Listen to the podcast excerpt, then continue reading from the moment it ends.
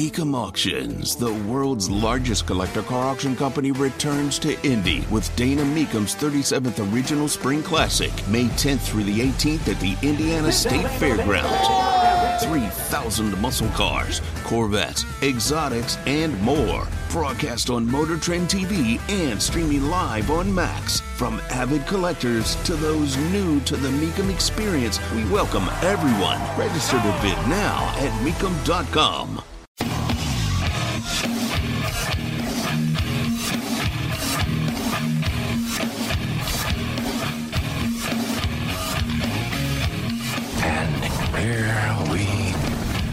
should have stayed home and played with myself. What do you like to do?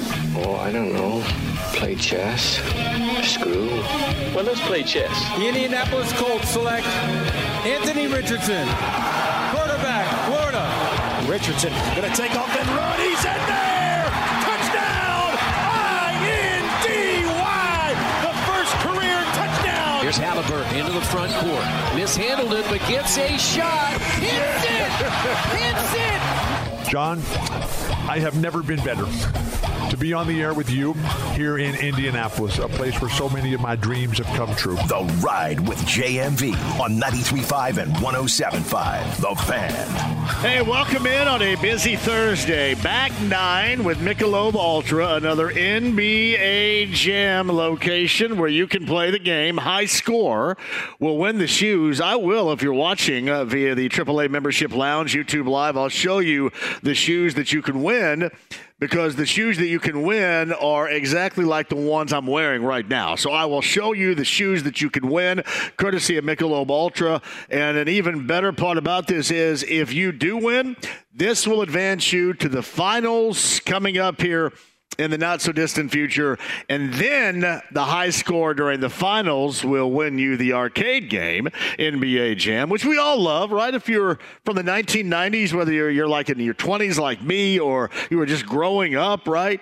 As a child of the 90s, you loved NBA Jam.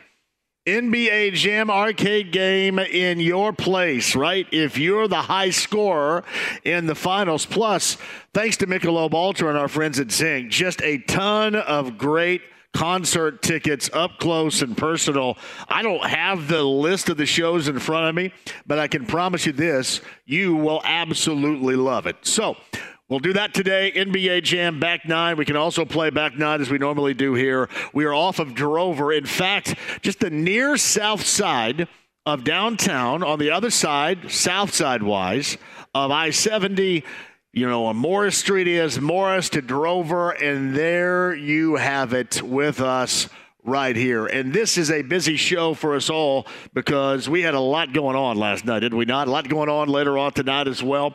Ian Eagle of CBS and TNT. He is the new voice of the Final Four, and he's going to join us at the bottom of the hour. I don't know if he has seen a great deal out of the new look Pacers, but we will talk about that. We will talk about that in terms of their matchup with the Knicks coming up later on tonight. Ian Eagle joins me coming up here at about 3:30 today.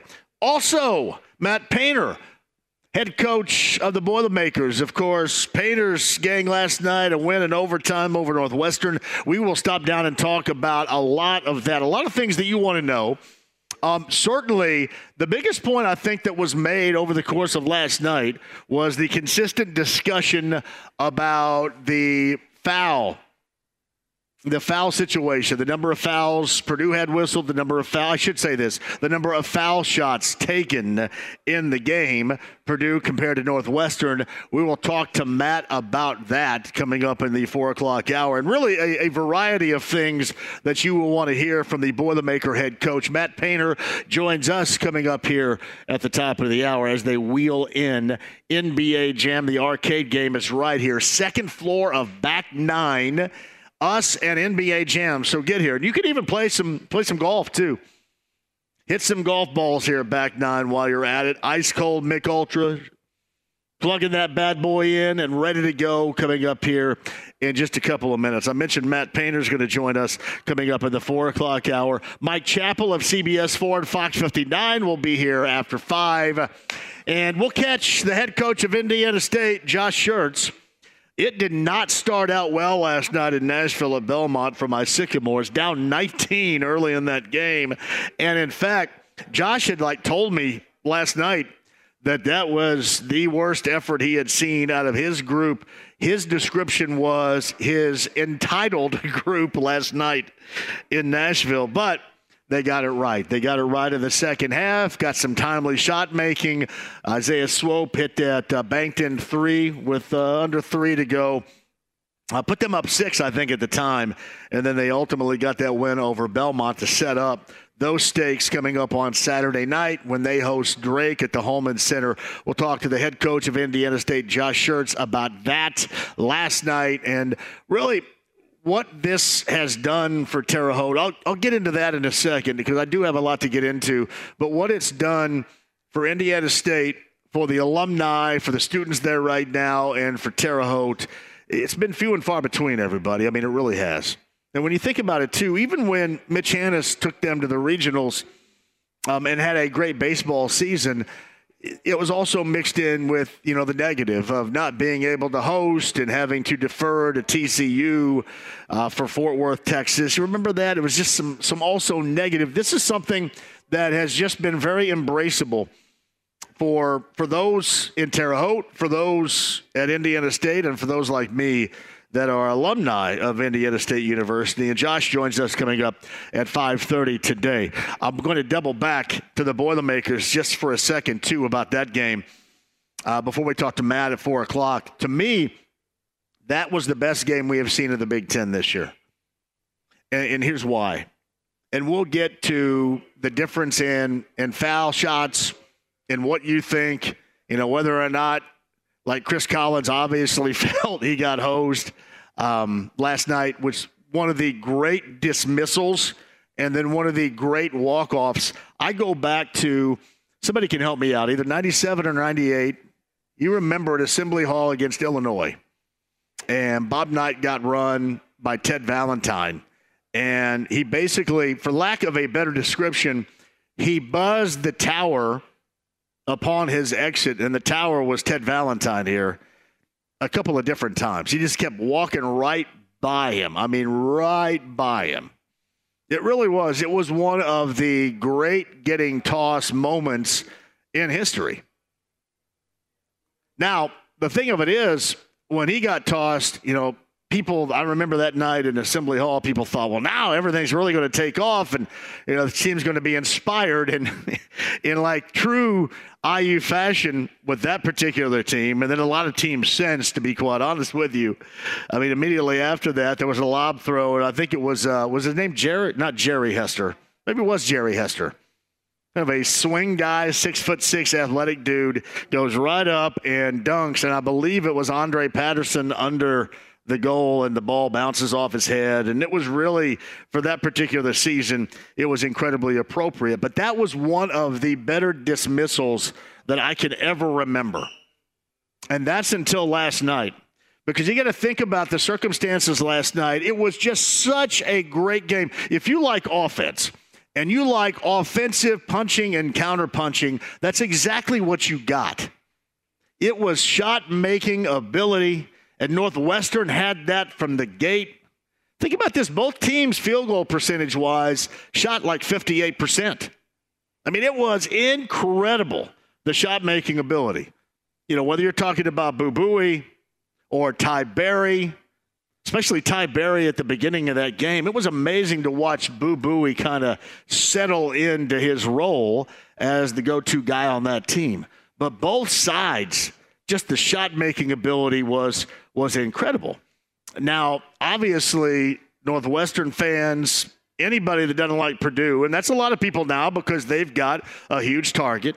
You know, everybody out there sick and tired of Zach Edey. You know, you get the discussion again. Zach Edey's not any good, or is he good because he's, you know, 7 4 or whatever? You can save that for another day. But that discussion started last night because the Boilermakers shot 46 free throws.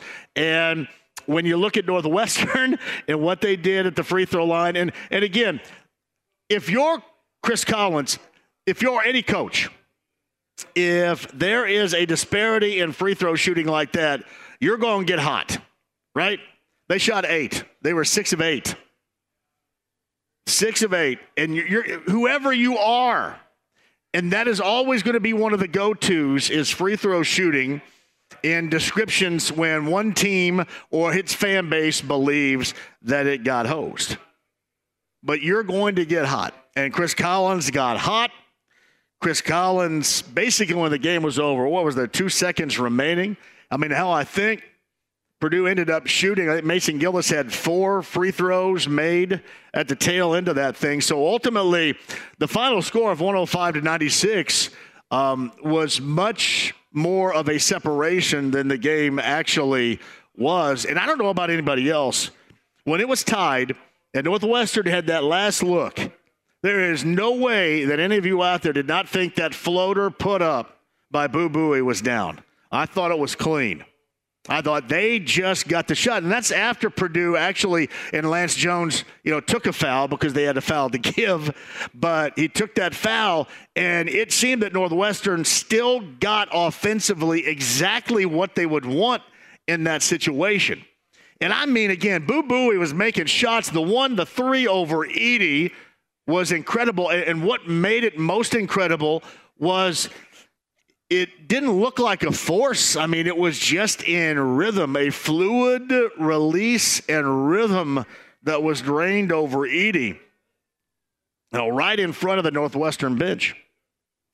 But I thought that that floater was going to be clean, and I thought Northwestern would sweep Purdue. And then you kind of knew that if that thing went into overtime, that it was going to be certainly difficult. But it was just punch and then counter punch offensively all night. But what you gather, and I don't care who it is, listen, I don't care if it's Chris Collins, I don't care if it's Matt Painter, if there's going to be that particular level of disparity, then the other coach is always going to be complaining or in that moment complaining. Chris Collins didn't really complain afterwards, but again, his case by the way that he had that exit was already made. There are always going to be complaints there. And then you're going to get you know, those involved in the game are going to explain to you exactly what happened. I'll ask that of Matt Painter coming up in the four o'clock hour exactly what he thought and if he'd ever been a part of a game where the free throws were that lopsided. And I'm assuming probably not. But we'll get the answer from Matt coming up in the four o'clock hour. It's an amazing game. Northwestern is legit. We talked to Brooks Barnhizer on Tuesday. I mean, beyond legit, they are when you have a scorer, when you have a go to guy, and they had a couple of dudes that were hot along with Ty Berry, but when you have a go to guy like Boo Buie, you've got something. And we saw that with Northwestern last night. Northwestern hung around. Boilermakers ultimately getting that 105 96 win. That's in overtime. They get number six, Wisconsin in Madison coming up on Saturday does this make anybody else wonder? And this was for the Boilermaker fans, right? So Boilermaker fans that that felt justified in the foul shooting and w- will defend that. You know that is coming, right? You know that there's going to be a game where you guys are going to be unhappy. Just, I'll predict it right now. I don't know if this is going to happen in Madison, but it wouldn't surprise me. You know that there's a game coming to where Purdue fans are going to be unhappy about the fouls whistled on Edey. It is just the vicious cycle of it. And last night at Mackey Arena, a lot of fouls called. You knew going in Chris Collins was going to utilize his three bigs, talking about how he had 15 fouls and he was he was going to use them. He exhausted a lot of them last night. No question but you know that at some point, just the officiating in general, right? And the whole get back of it, the turning of the tide, the karma, however you want to describe it, it's going to be one that's going to go against Purdue. It just will. The other thing I want to ask Matt is compared to the past, eh, we've talked about you know the whistle for Edey, and he obviously, as his coach, have been pro wanting to get that whistle for Zach Edey, um, where he thinks that is right now and where he thought last night. And they know what he's going to say, right? But I want to go more in depth on that with him, and we'll do that coming up in the four o'clock hour. It was amazing. I, I just kind of look at it like this you're going to have nights.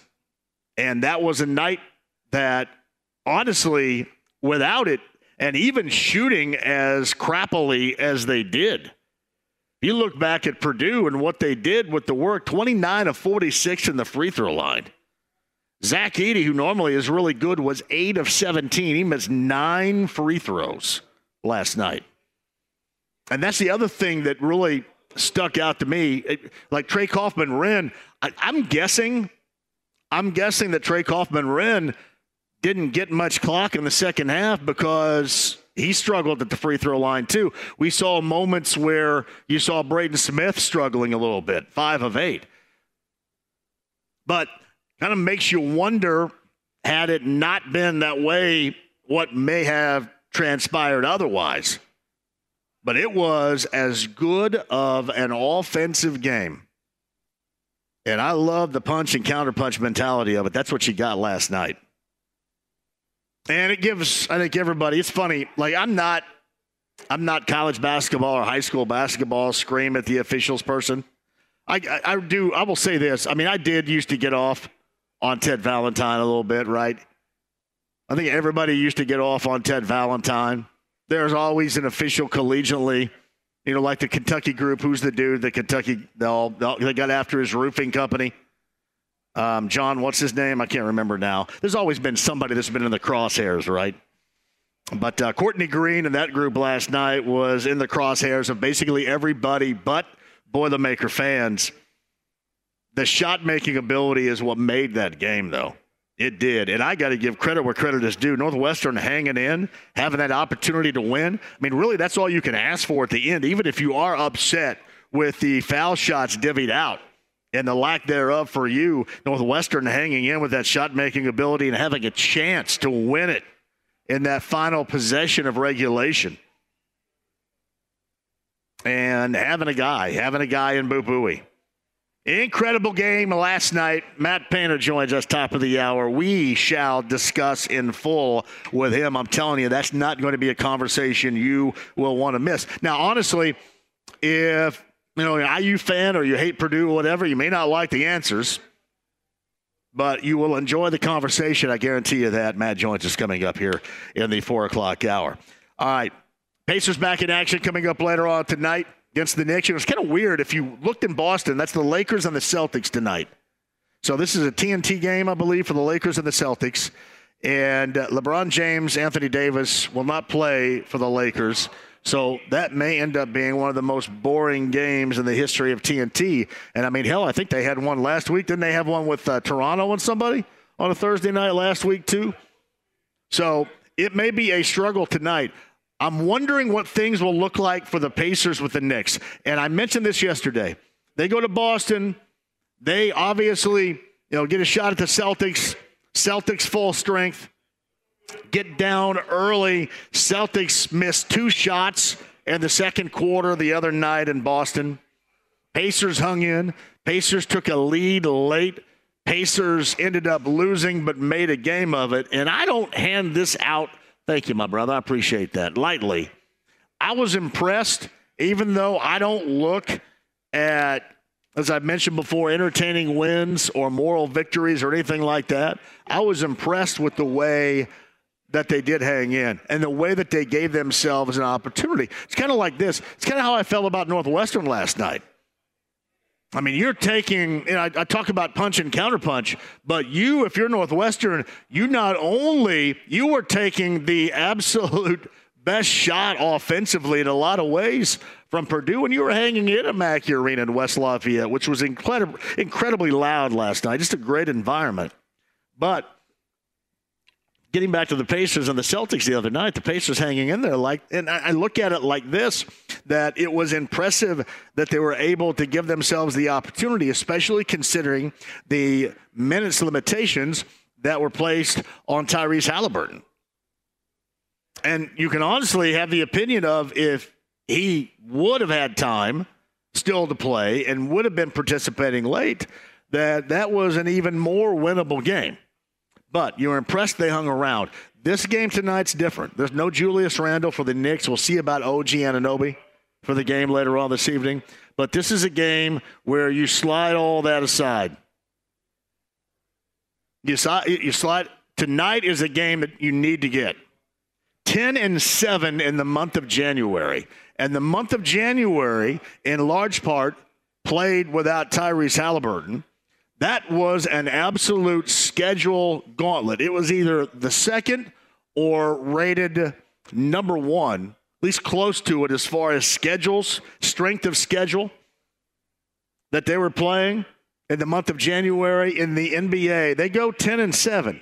All right, so three games over 500. But to be able to navigate that for the most part without Tyrese Halliburton, with other injury situations as well, that schedule impressive. But we also have to start to see the proof. And the proof comes later on tonight in a matchup like this. The Knicks, since the Anunoby trade, they have been as good as anybody. Much better defensively. A team, obviously, you expect to be reckoned with. But with no Randle and the opportunity at Madison Square Garden tonight, it has to be one that is taken advantage of. So this is not one of the, hey, look, they hung in, but that's great. Uh, we left that in Boston.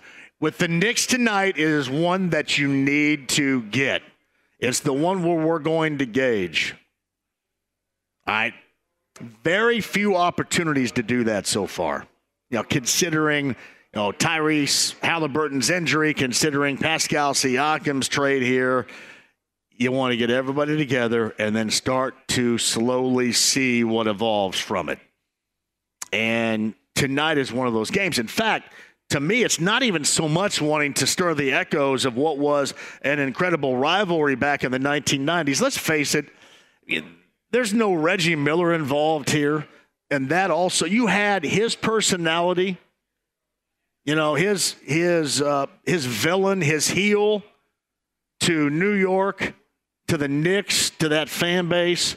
I mean, there's no way you're ever going to be able to recapture that. So I'm not so much looking for it in terms of a rivalry, but this is one of those gauges to where you start to see how legitimized this group is going to be.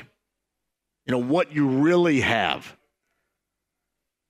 and especially if Halliburton is deemed able, you know, more minute availability. We'll see. All that still is within decision making play. But whether or not you're going to see him, and especially able to see him close, which is the biggest of deals.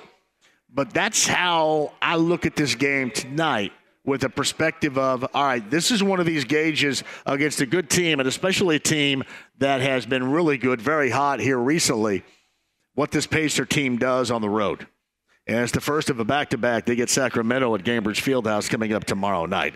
So that's where I start with that. We shall talk about that again. Ian Eagle is going to join us coming up at the bottom of the hour. The new voice of the Final Four for CBS and the TNT play by play man. We'll talk some NBA with Ian Eagle coming up here at 3.30. Matt Painter, head coach of the Boilers, in a must listen 4 o'clock window for us today. Josh Schertz, the head coach of Indiana State, big win. I'm telling you, that could have been an absolute disaster last night. Disaster it could have been. And they come from behind in the second half and get that win. Sold out Drake game, I believe, coming up on Saturday in what should be a great environment at the Hulman Center. We shall talk about that. Butler back in action, I believe, coming up tomorrow night. Butler has Creighton tomorrow night, I think, on the road at Creighton.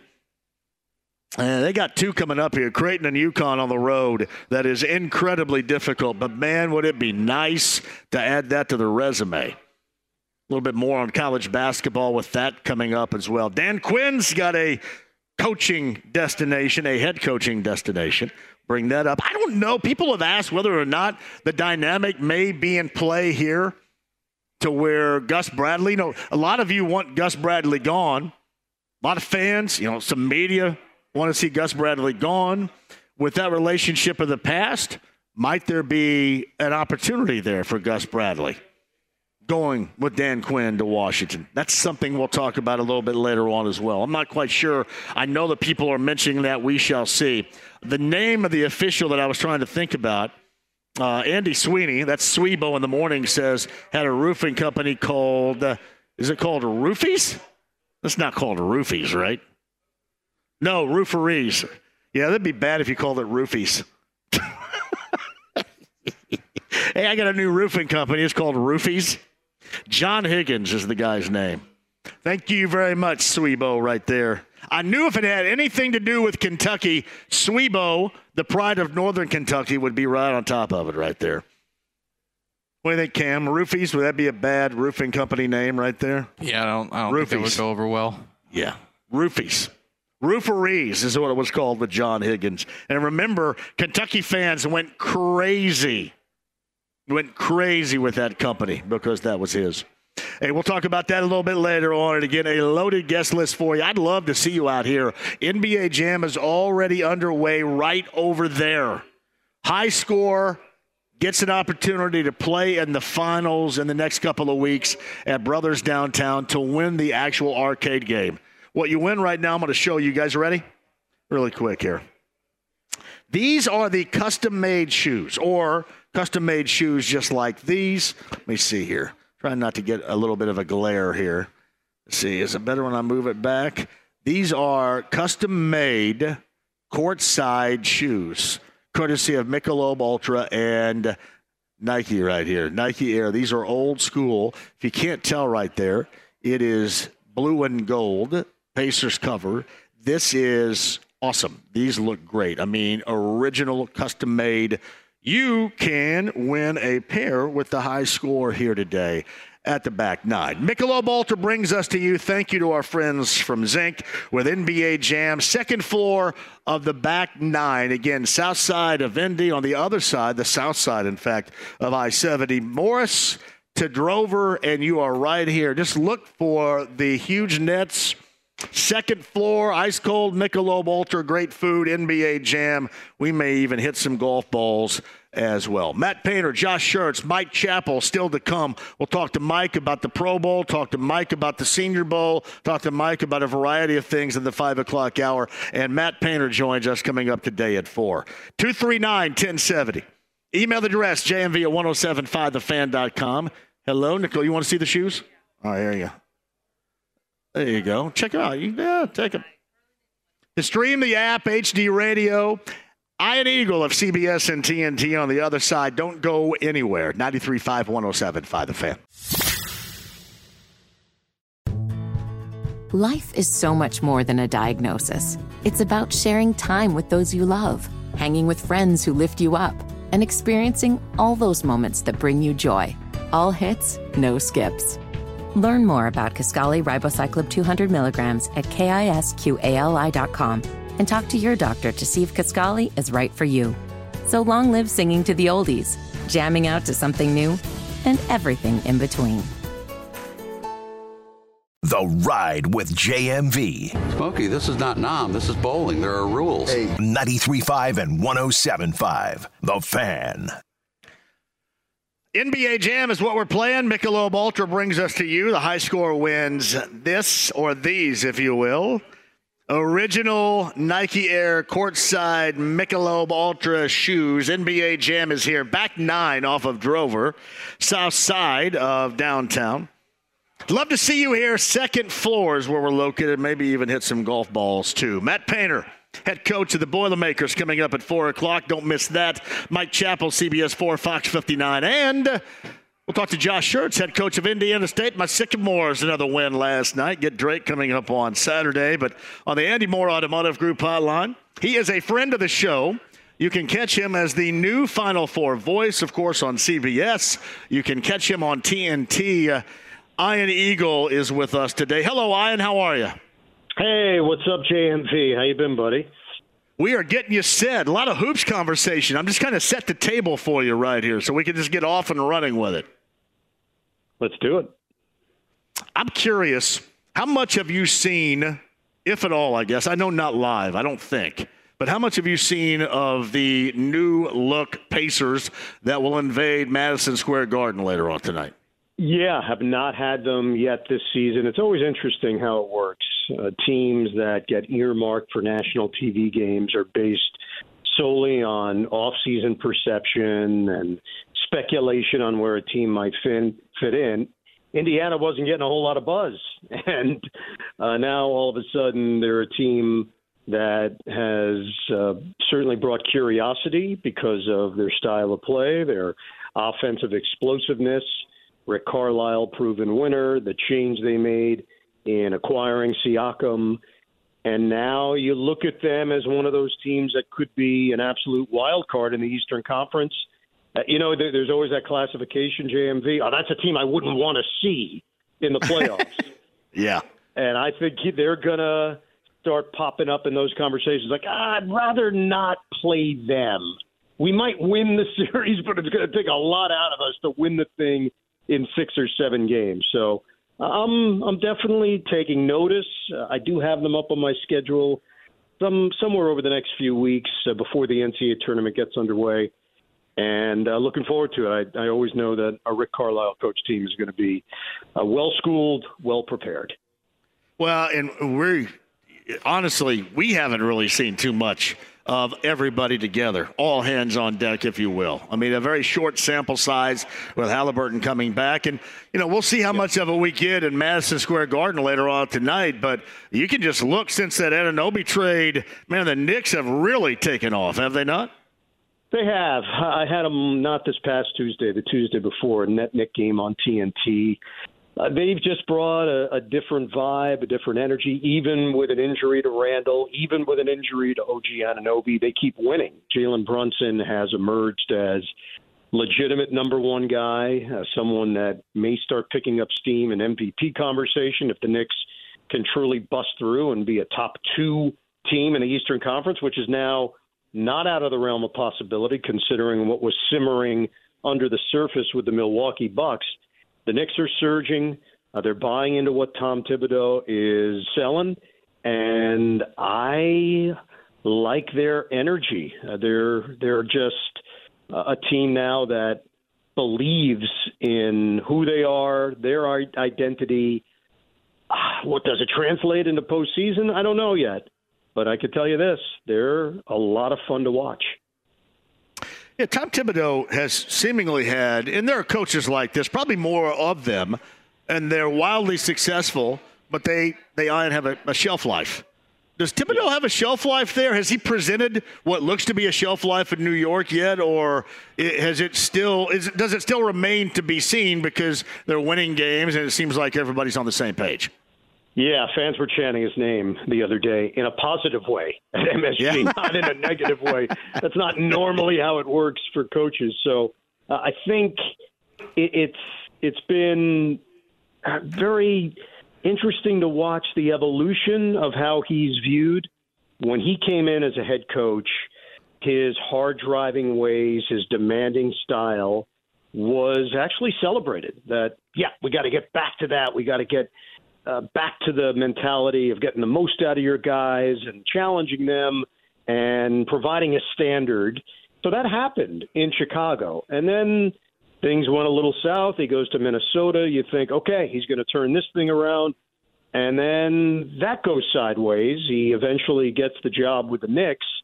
And I'm not sure the talent matched the style that he wanted to coach, but slowly they have now built this team very much in his image, and it's working. And he's getting more kudos than ever before in the New York area, which shows you that he didn't change who he is. He didn't change how he approaches it. I think Knicks fans have changed the way they view him based on the results and also based on the the likability of this team, how hard they play, how determined they are, and they win clutch games. They're winning close games. Uh, the the big knock on them, JMV, had been they hadn't beaten anybody above 500 consistently. All their wins seemed to be against sub 500 competition. Well, over the last two weeks, they've played heavyweights and they haven't lost. So, pretty good sign that they're ready to compete with anybody. He is Ian Eagle of CBS and TNT, kind enough to join us on the Andy Moore Automotive Group hotline. Sticking with them for a moment again, get Pacers Knicks right here coming up later on tonight. So Julius Randle, his what nearly 25 a game, his you know nearly 10 rebounds a game, going to be lost for I would suggest a significant period of time right here. Still got Brunson, you got Anunoby as we talked about, but what is the impact or the effect with Randle not being a part of this, at least for the short term future? Yeah, he's someone that has bailed them out at times offensively, where you can run the offense through him. Uh, he is a dogged competitor. He had been healthy, which has been the biggest question mark with him. Playoffs last year, I don't know if you remember the series against Miami in the conference semifinals. It turned out to be a really fun series. Randle was not himself. You could just tell. I ended up doing that series on TNT, and it wasn't him. Uh, he he wasn't doing a good job helping defensively. He was giving up on some plays, which was not something characteristic of him. He just didn't look like the Julius Randle who had made himself into an all-star with the New York Knicks. This year he has, and even that game that that I worked, uh, you know, a week and a half ago, uh, that was vintage Randle, fiery, taking over when necessary.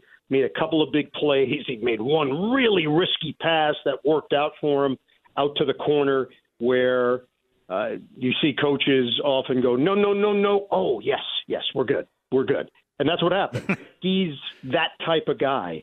And they miss his fire. Brunson makes up for a lot of it because of his way and his temperament. Randle emotes a bit more. Brunson will show you at different times what he's feeling. Randle cannot uh, just hide whatever it is that that he's experiencing. He he shows it to you, and I think that's actually a good thing for the Knick team in this market with the, this rabid fan base. Uh, he's gone hot and cold with the fans by his own admission. I think he's felt some of the pressure of New York and the fact that they can turn on you in a hurry if it's not going well. Uh, this has been a positive wave, uh, and it's been mutually beneficial here this season. He is Ian Eagle, TNT, of course, NBA, CBS, the voice of the Final Four. I'm talking to Matt Painter coming up here at the top of the hour, 4 o'clock. Just an overtime win over Northwestern. They get Wisconsin coming up on the road on uh, Sunday. You're not? Are you doing that game, by the way? I am doing that game. Yes. Oh well, will, we we will be in Madison, 100. percent I'm glad I did some half-ass prep right here on that. well done by me. uh, I could have pulled the "I'm not even going to tell you," and then I would have popped up Sunday afternoon. He was a son of a bitch. Right. well, thank you. You know what? That's why we love you because you just kind of ease me in to situations that otherwise would be very uncomfortable. Thank you. I appreciate it. That's awesome. Now, I, I, I'm curious. Did you have a chance to see any of Purdue and Northwestern Big Ten Network last night? That game, and, and what do you make of the Boilermakers, where they are in the season, especially compared to what we have seen, led by Zach Edey in the past? Yeah, I had Nets Suns last night, so uh, just to give you a little insight into my schedule ahead, the uh, Warriors on Tuesday night with yep. Philadelphia in San Francisco took the red eye. Uh, tried to grab a little bit of sleep on that, turn around, do the Nets and Suns last night. And today, tomorrow is dedicated to the preparation of Purdue and Wisconsin after getting some notes done late last week, now adding to it. Have uh, the first half of that Northwestern game on my laptop. I'll start checking that out tomorrow, spill over into Saturday when I fly to Madison.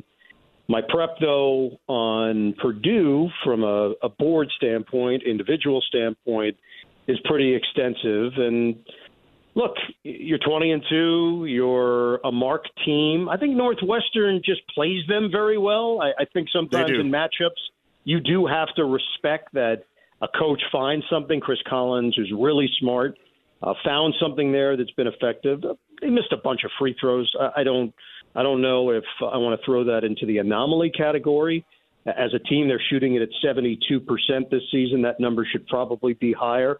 Zach Edey missed nine, which, uh, again, you hope in a big moment come March that's not going to be the case. But look, we've seen it. Uh, it it's a reality on how Purdue is perceived uh, until they show it in tournament settings.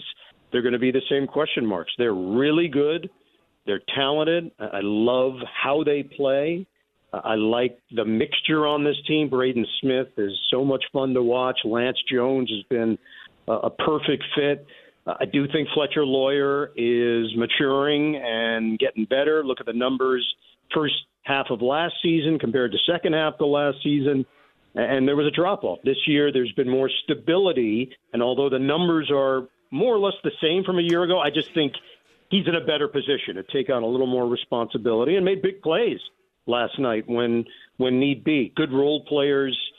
Uh, this this is a team that is going to be one of the favorites going to the NCAA tournament, and rightfully so. They've got everything that you would look for. They check every box. But until you do it, the same things are going to pop up. Yeah, and Ian Eagle's on the call. Who's with you in Madison on Sunday? Uh, it'll be it'll be one William J. Raftery. Well, that's awesome right there. Now, you guys get to hang out because there's nobody in the world that I would rather hang out with, I would think, in a setting like that. I'm sure you're the same, than with Bill Raftery, right? Uh, yeah, JMV. I, I think you guys would would enjoy each other's company. I've known Bill now for literally 30 years. I've been doing games with him for 29 years. I did Nets radio for one year before I moved on to the TV side, so I got to know him that one year that I did radio.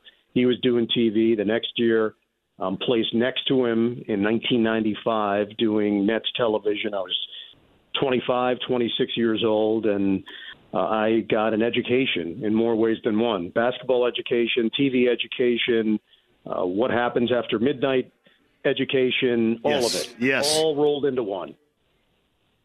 He, uh, he's something. So after Chris Jenkins hit that, that game winner for Villanova in Houston, uh, my producer, uh, my ex-producer, who's still my friend, he's actually here right now with us at Back Nine, uh, went up to him courtside after that shot was made and started asking him questions. He got two questions deep, and Bill said, "Hey, I tell you what, we can talk about this some other time because I need to go grab a cocktail." Yeah, yeah, sheer honesty. Sometimes we we underrate what what it requires just to be direct, and that's Yes. Bill uh, telling it like it is. No, he's the best, and and we're gonna have we're gonna have a ball. We had uh, Iowa State, Kansas last week in Ames, Iowa, and we had Michigan State, Maryland the week before. We've got Houston, Texas coming up.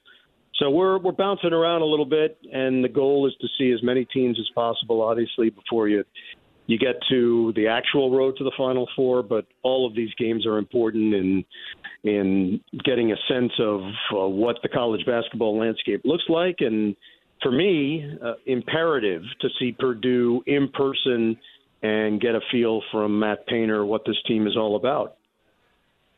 Man, that's so awesome. Voice of the Final Four. I'm happy for you. I really am. You're awesome to us here on the show and awesome to the folks here in Indy. They love hearing you on here. Thanks as always for coming on with us, and uh, we'll be watching coming up on Sunday where you and Bill Raftery up there. And uh, yeah, I'm glad. I almost it was almost prep that I did. Uh, it, did you? My voice. I went. Yeah, are, are you going to be there? You know, I kind of spread that out. Are you going to be there? yeah, no, that was very sly. And if if you tune in, I'd say there's a pretty good chance on Sunday you get one dose of onions. Yes, minute That at the beginning too. Yeah. Onion Eagles, Hey. Wisconsin comes out. No, that's um. I, I thought last night was the best game of the Big Ten so far this year with Purdue and Northwestern, and you know there's an opportunity with these two highly ranked teams, two and six, going at it. You know, for a, a chance there at the top spot to lay a little bit of a claim there. This should be uh, certainly worthy of that coming up on Sunday. Ian Eagle of CBS, he's going to be on the call. It is always a pleasure. We'll check back up with you as we get closer and closer to the month of March, too. Yeah, sounds like a plan. JMV, all the best. Thank you, Ian. See you, man. It's Ian Eagle of CBS and TNT. Man, there is not many better than that. What a great guy. Voice of the Final Four coming up this year. Ian Eagle of CBS and TNT. Back nine NBA Jam. Michelob Ultra high score on NBA Jam wins this pair of shoes right here. You can see inside the AAA membership lounge via YouTube Live and advances to the finals. More on that coming up. Matt Painter is going to join us coming up at the top of the hour. Don't go anywhere. 93.5, 107.5 The Fan. Whether it's audiobooks or all-time greatest hits, long live listening to your favorites. Learn more about Kisqali Ribociclib 200 milligrams at kisqali.com and talk to your doctor to see if Kisqali is right for you. The Ride with JMV. Let me have a Diablo sandwich, a Dr. Pepper. Make it fast. I'm in a damn hurry. 93.5 and 107.5. The Fan. Hey, welcome back. Back nine, our location off of Drover, the south side of downtown. Actually, the other side, if you will, from downtown of I 70. Holy crap, where you guys all coming up, Landon, with these shirts? They got shirts like that over there? Those are badass. That's me and B Swift. I, I, just actually tweeted it out. You can show. Get, you may have to get a little bit closer right there. This is from Promotions Landon, and uh, are we giving these away today? I think so. The JMV Jam. The JMV. If you guys know NBA Jam, so this is how you got you a two player team, right? Of all the NBA teams from the '90s, and this is JMV Jam and on one side, it's got my face, and the other side, it's B Swift. B Swift is upstairs on five from where we are, normally downtown, not today, but normally downtown on um, 100, hot 100.9, right? Yes, hot 100.9. And you can see also B Swift at the Pacer games. Uh, he does a lot of the in house, in arena announcing at the Pacer games. I don't know how many of these shirts, I just sent out an X or a tweet, if you will, of it check it out and man, get here because these shirts are badass, and I'm taking one of them. I'm definitely taking one of those. Thank you, Zinc and Michelob Ultra for that. That's awesome. It is um, JMV Jam. Me and B Swift right there. That is outstanding. How many of those you got over there, Landon? Do we know? Okay. Well, I, I got to get the shirt too. I got to get the shirt. That's awesome. Well done right there. So, hey, join Play NBA Jam, and maybe you can win that shirt. And maybe you can win these if you're watching a, in the uh, AAA membership lounge via YouTube Live right now. The Nike Air courtside Michelob Ultra exclusive shoes gold and uh, blue was the color. Actually, blue and gold in terms of the Pacers right there. But that is the color. Those are originals, and you can win those. Get the high score here. Advance to the finals as well, maybe to win NBA Jam, the arcade game outright. I would love to see you, so get here. Back nine. Morris to Drover, and here you are, really right next to the White River, near south side of downtown. Would love to see you here. All right, Josh Schertz, Indiana State, their head coach, still to come. Mike Chappell, we'll go over Pro Bowl. We'll go over probably a little bit of free agency and some Senior Bowl stuff with Mike in the 5 o'clock hour. But on the other side, uh, this is absolute can't miss. Head coach of the Boilermakers, Matt Painter. He joins us coming up next. The stream, the app, HD radio, inside the AAA membership lounge, YouTube Live, wherever you can listen, make sure you are next. 93.5 and 107.5 The Fan. Whether it's audiobooks or all-time greatest hits, long live listening to your favorites. Learn more about Kisqali Ribociclib 200 milligrams at kisqali.com and talk to your doctor to see if Kisqali is right for you. The Ride with JMV. And the beat goes on, yeah. And the beat goes on. 93.5 and 107.5. The Fan. Thank you to Ian Eagle of CBS. Ian Eagle's got to call the Boilermakers, Wisconsin, along with Bill Raftery on Sunday. Ian Eagle, of course, of TNT. Talk Pacers Knicks later on tonight, right here on the fan. We'll get back into that conversation a little bit later on. We've got Josh Schertz, Indiana State, a winner in Belmont last night. Drake coming up on Saturday evening at the Hulman Center in Terre Haute. And Mike Chappell with the latest in Colts information for you. And whether or not there might be interest with Dan Quinn with Gus Bradley. I'm not thinking there will be, but you think there will be? Oh, no. No, I'm sorry. Cam was giving me a thumbs up, but not for that. Talk to Mike about that and more coming up in the 5 o'clock hour. Back nine, we are off of Drover. NBA Jams being played. High score wins these Nike Air original courtside shoes courtesy of Michelob Ultra, and advances to the finals coming up in a couple of weeks. Again, off of Drover, back nine, we would love to see you here with Michelob Ultra. However, on the Andy Moore Automotive Group hotline right now, his team went to overtime and beat Northwestern last night at Mackey Arena in West Lafayette. Joining us, the head coach of the Purdue Boilermakers. Of course, I mentioned that big game coming up on Sunday in Madison against Wisconsin. Matt Painter with us now. Hey, Matt, thank you for the time. How are you? Joining us now, the Andy Moore Automotive Group hotline, coming off a win last night in overtime over Northwestern in what really was, to me, the uh, game of the year in the Big Ten so far. Uh, Purdue head coach Matt Painter is with us. Hey, Matt, thank you for the time. How are you? Good, good. Thanks for having me on. Uh, it was fantastic watching that game last night, and, and here's why. Um, you you got to coach it up, and you probably don't view it the same way as fantastically as I do in a lot of these aspects. But I love the the punch and counter punch nature with two teams going to their strengths like that. I, I really thought that that was the Big Ten game of the year so far last night.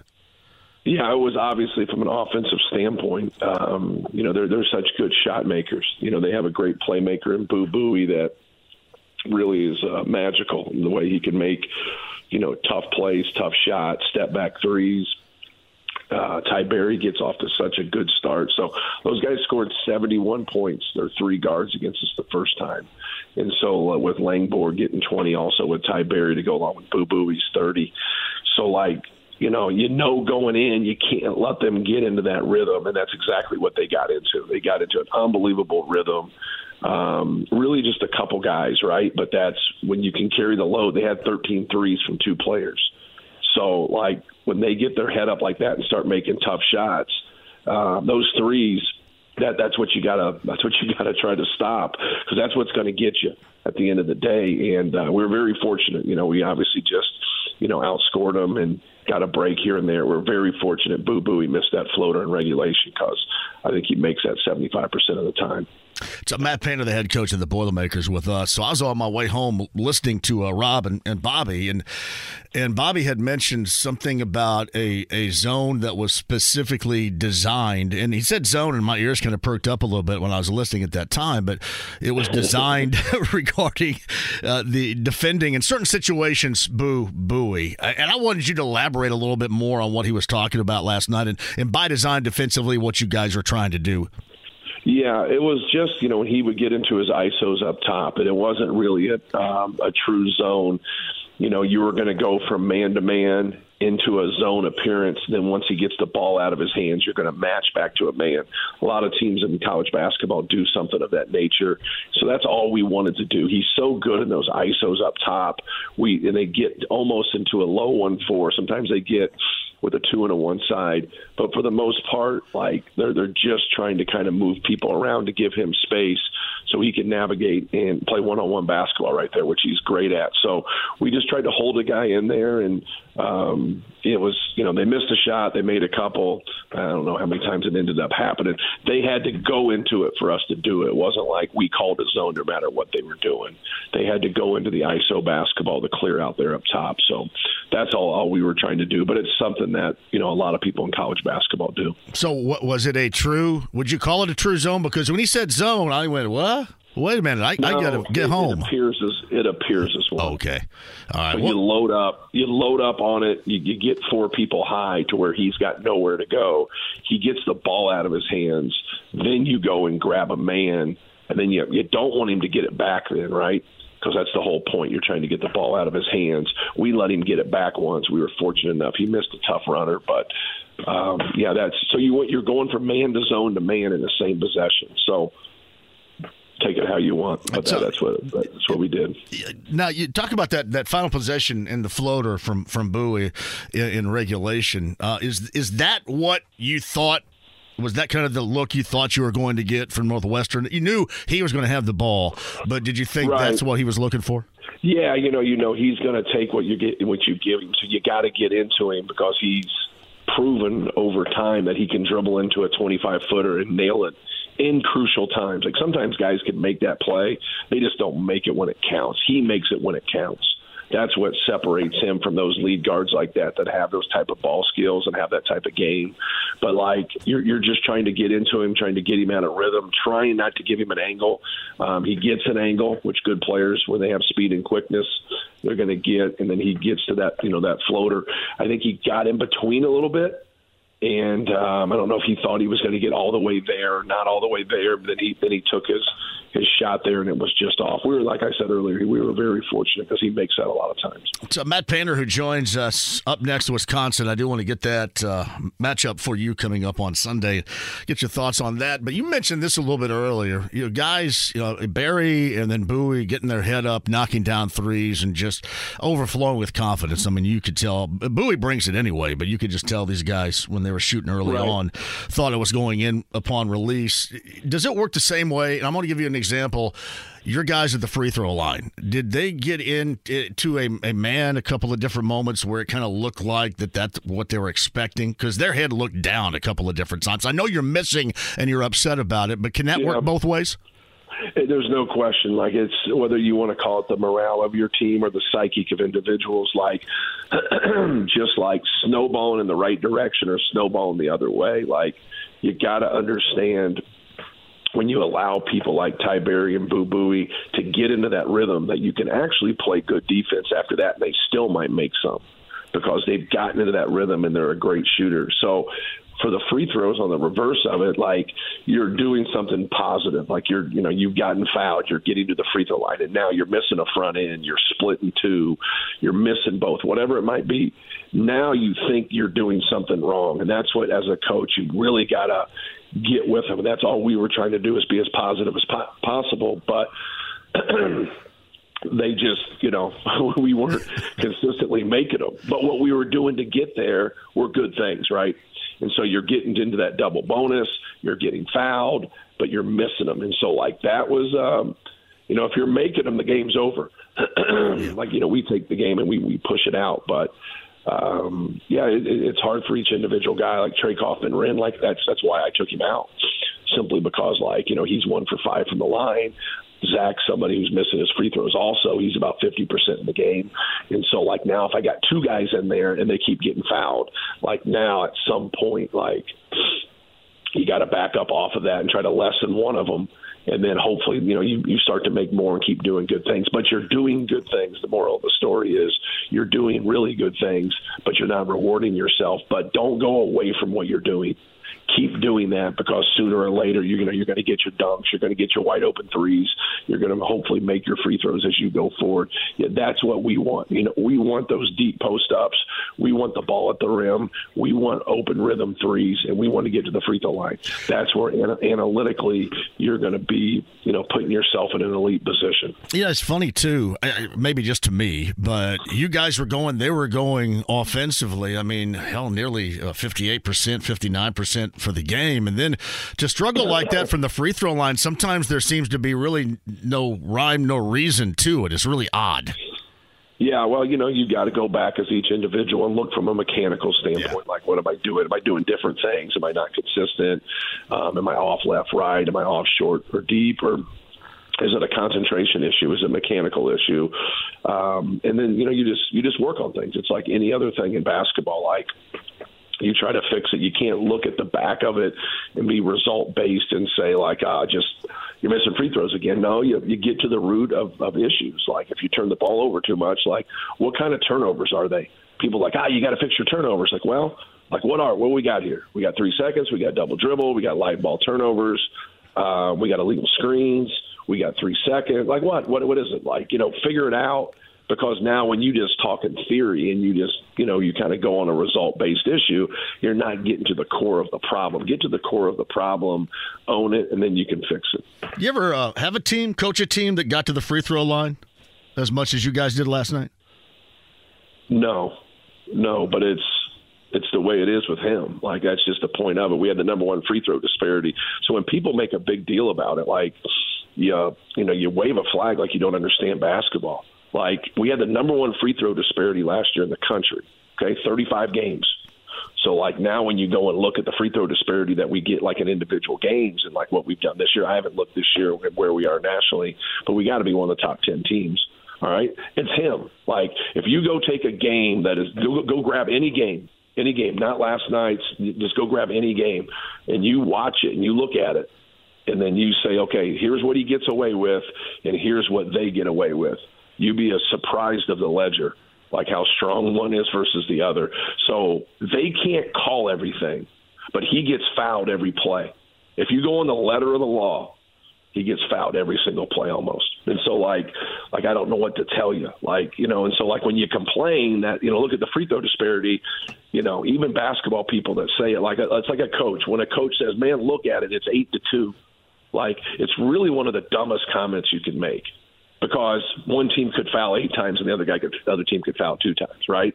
Like it can't happen. It doesn't have to even up, but it's the old myth in you know, in basketball, in competitive basketball, then all of a sudden you see the refs even it up. Why do they have to even it up if one team fouled eight times, one team fouled two? Like maybe it is four to four, but like it makes no sense when you say that because when you go look at a game, you got to go look at each individual play. It's like I watched the North Carolina Georgia Tech game at the end of the night. I don't know if you saw it, yeah. But there was a there was a the question on whether the the guard for North Carolina got fouled at the end, and someone says, "Do you think that's a foul?" And I said, I didn't watch the whole game to understand like what was being called and what wasn't. And they go, why does it matter? I said, oh, it matters. Like they they got a set, okay, how this this game's going to go. But I'm a big believer is you don't mess with the shooter. So like you know you shoot the basketball, but who initiates contact versus you know who doesn't initiate contact is important too. Um, it was the theory 30, 40 years ago was like you know, the refs don't decide a game and you don't make that call at the end. That's not the case. If you get fouled on a shot, it's a foul. That that should be called. But you got to be able to watch a whole game and watch each individual play to like understand okay what's being called what's not being called it should be the same every game but it's not the same every game so that's a big piece of things when things are being called I, or not being called you and i have talked about this before and i, I i'm curious uh, are are they better at at whistling the big man game with Zach down low? Where, where, are they right now, for example, compared to, you know, if we'd had this conversation this time a year ago? They're better. They're better now than they were like that. There's no question about that. They're not letting those guys chuck him when like when he dives to the basket after a free throw. Like we had games last year where guys would just like like trying to just to crack him and hit him as hard as he could when he dove, and we'd have officials ignore it. And then you would talk about it with them, and they would kind of look at you like they didn't know what you're talking about, and they saw it. Like, and they just let it go. These guys are getting that egregious call now. When you dive and they they crack you and they get there, they still are going to put two hands in the back. They're still going to put their knee up their backside right there. Then try. So they try to get him because his jump hook from like four, five, six feet is pretty efficient. When he gets out a little bit too far and he's at like eight to ten feet, it's not as efficient. That's where you'll see him maybe over dribble a little bit because he's trying to get deeper as he can. But my question to them is always, are the rules the same for him as they are for everybody else? And the answer is always yes, right? They can't say you have separate rules. Then just call it the same way and then he's so physically dominant that they can't. So they let certain things go, and then they just you know, they just jump down into a rabbit hole that's really dangerous because now they know, like, but they got to get the egregious stuff. They can't hit him on the arm. We had a couple plays at Rutgers where he just gets smashed and they don't call anything. And it's like you just got to get the ones that are really egregious. So Matt Painter, the head coach of the Boilermakers on the Andy Moore Automotive Group hotline. We talked about the the field goal percentages, and this is something you brought up to me before. I think the last time we talked about, you know, sometimes you can shoot well or, or defend well if the other team is shooting well. What do you think about your team's defense, even though Northwestern shot at such a high clip last night? I, I thought they just, you know, really not in their action as much. I just thought they got away from us to get into rhythm on shots and like especially Ty Berry, like you, we let Ty Berry get his head up. Now he made a couple of were tough shots, but it was after he got in his rhythm, like right away. Like it didn't think about the atmosphere and the environment. Like it didn't phase those guys at all at all. Like those guys are like, you know, that ball wasn't, you know, it was all net. Yeah. You know, those, those shots they were making. So we just allowed them to get their heads up. I, our attention to detail has to be better before our guy catches the basketball. That's where our issue is. We we got to do. Our guards have to do a better job of just the, the details of being with people and getting people out of rhythm. Not to get a better contest, to be there so they don't get the shot up like a ball screen defense, we're still not staying into the basketball, and then we're, we're allowing ourselves to get clipped a little bit and get screened. And that's all those guys need.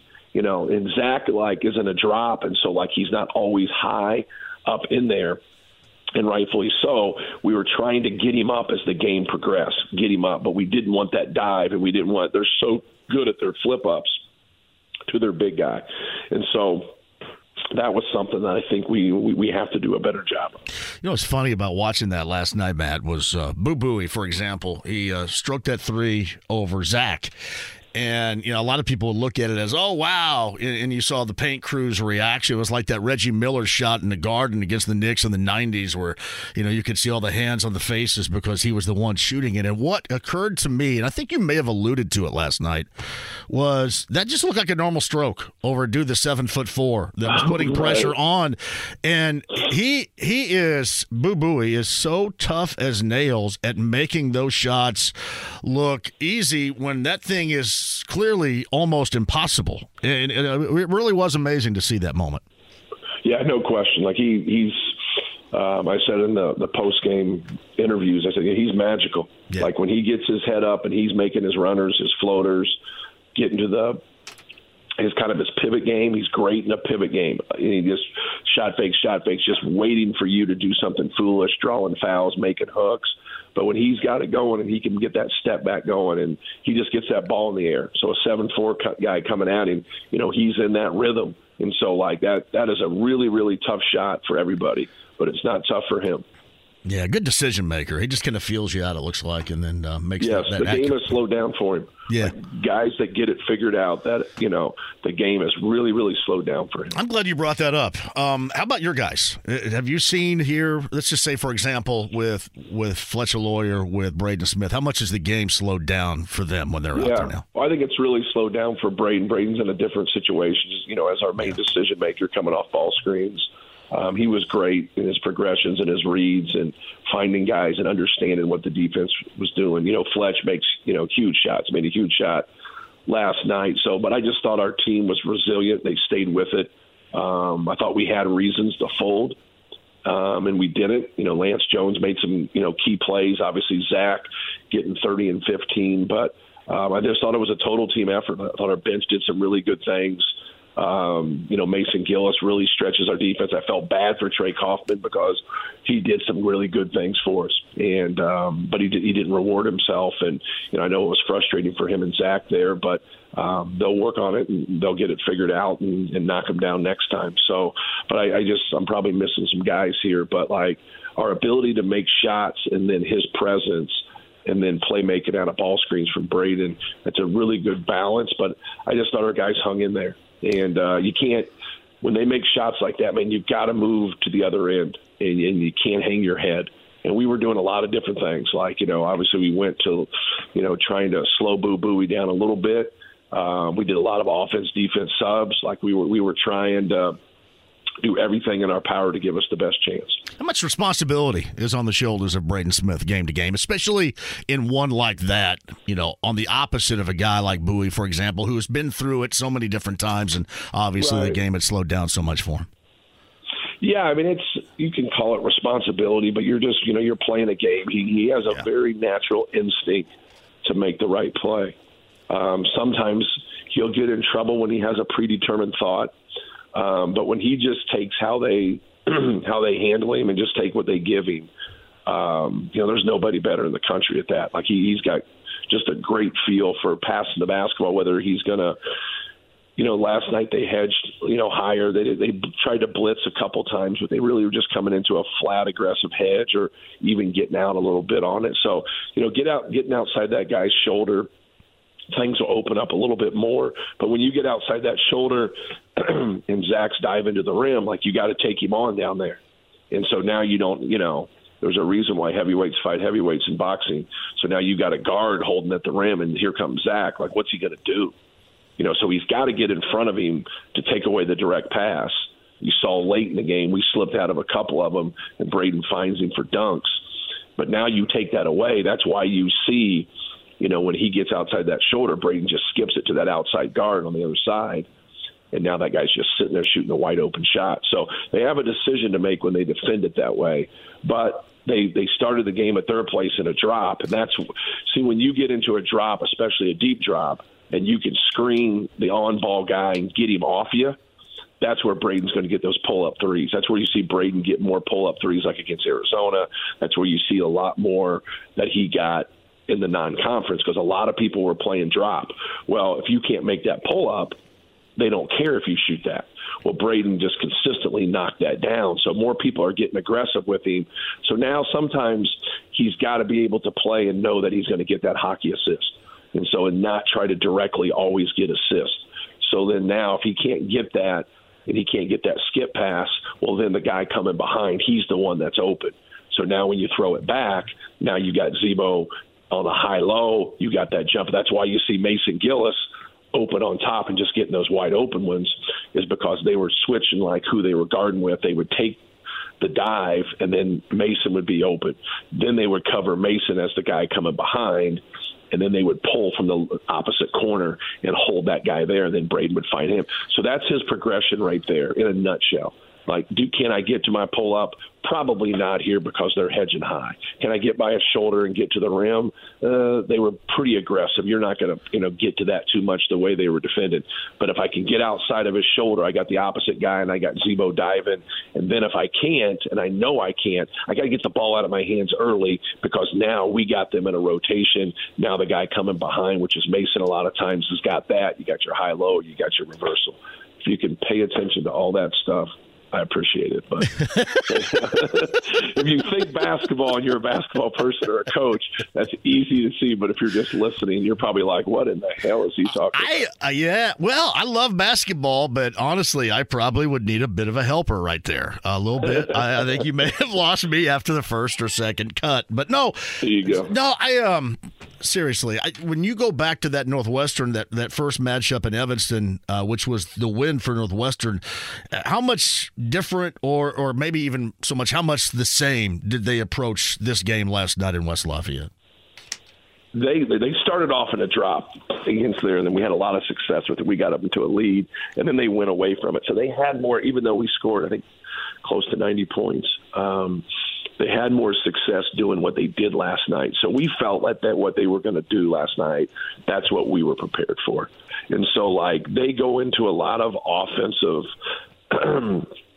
floppy action, which is just a double pin, and they get a lot of stuff off their curl action. So we wanted to try to eliminate that curl action, and they didn't get much of that at all in the game. But they what they got was just when they just played offensively. They got more. They got they got probably a handful of things off a wide pin, which we needed to do a better job of defending. Um, probably needed to get on top. Sometimes it's hard to get on top because it goes pretty quick for them, and we just we, we got into a bind there, and they scored off of that a handful of times. The other stuff, like well, we did a pretty good job there, but when they just played and broke us down, whether that was ball screens or just running their motion or whatever, that's where they got away from us. Like our that's the reason I talked earlier about yep. our attention to detail just has to be better before our man catches the ball. So Matt Painter with us. Before I let you go, I know they have a game at Nebraska tonight, but you get that matchup on the road in Madison against Wisconsin coming up on Sunday. Uh, a couple of thoughts regarding that game and uh, the type of Wisconsin team that uh, you guys are going to see on Sunday. Yeah, they've been great, man. They the, the pieces that they've added, you know, with Storr and uh, Blackwell coming off the bench, and um, they have a dangerous bench. Connor Essegian can really shoot.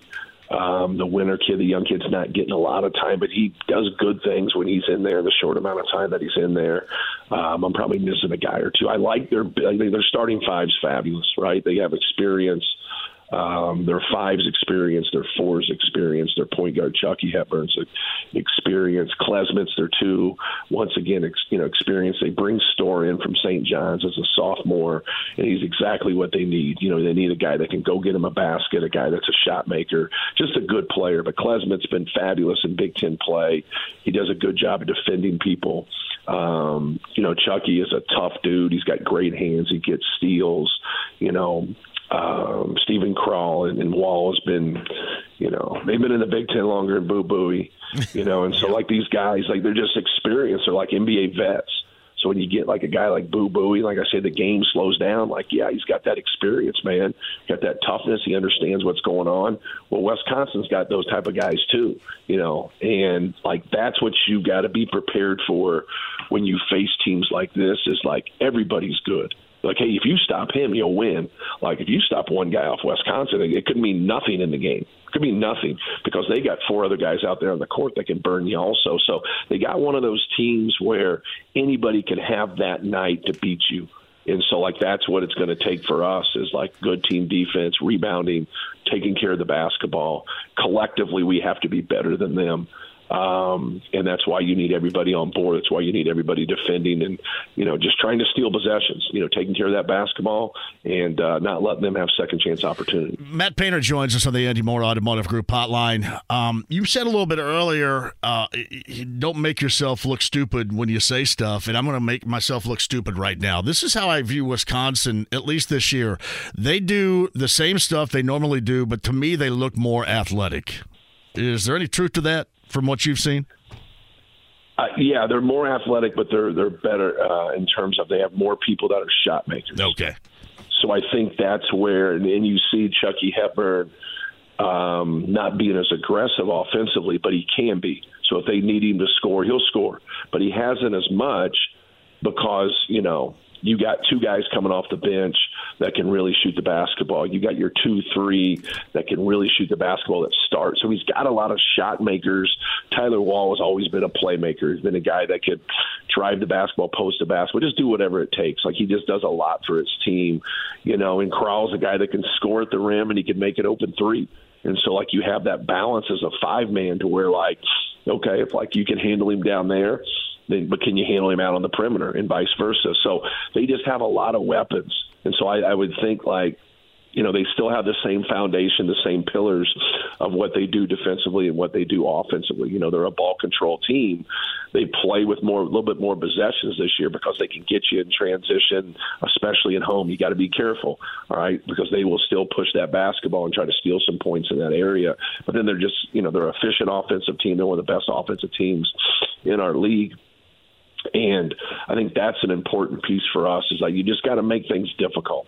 Like if they're going to get some open shots and they're going to get to the free throw line, you're probably in trouble. Like you can't allow them to get into those rhythm. But we've gotten into games, whether it was last night's game or Alabama game. Um, there's probably a couple others in there where we just simply outscore people. And then I told our guys about the loss in Nebraska. I just said, like, guys, there's no difference in this game than there is and then the Alabama game is you couldn't stop Alabama and you couldn't stop Nebraska, but you outscored Alabama. We didn't outscore Nebraska today. Like we couldn't stop Northwestern, but the thing was they couldn't stop us either. So I said in the post game, I just said like I don't think either team's gonna, you know, get compared to the '85 Bears.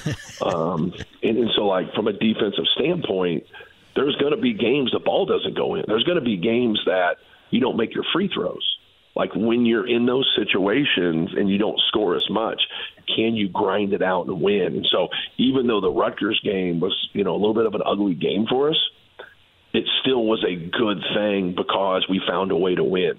And then like you play Northwestern and then like in a different sense, right? Because it's a high scoring game, we found a way to win, which you know that's that's kind of part of it. Like you get at the end of the Northwestern game, I can go show you a couple plays at Northwestern that win against us we had a couple calls that just flat went against us.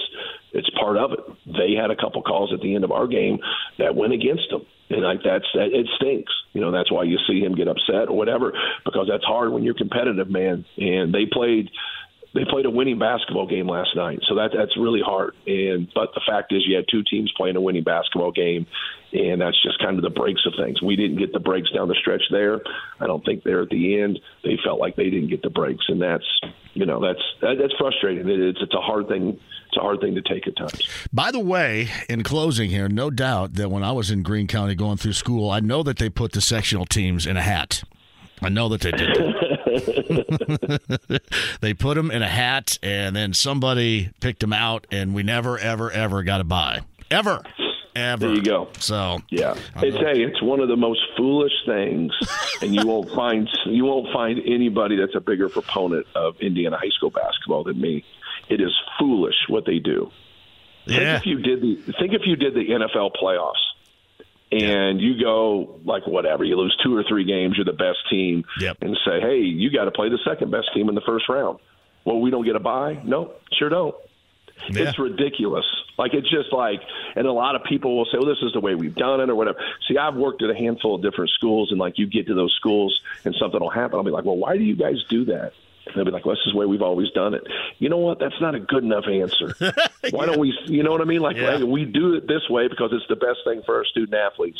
We do it this way because it's the best thing for our institution.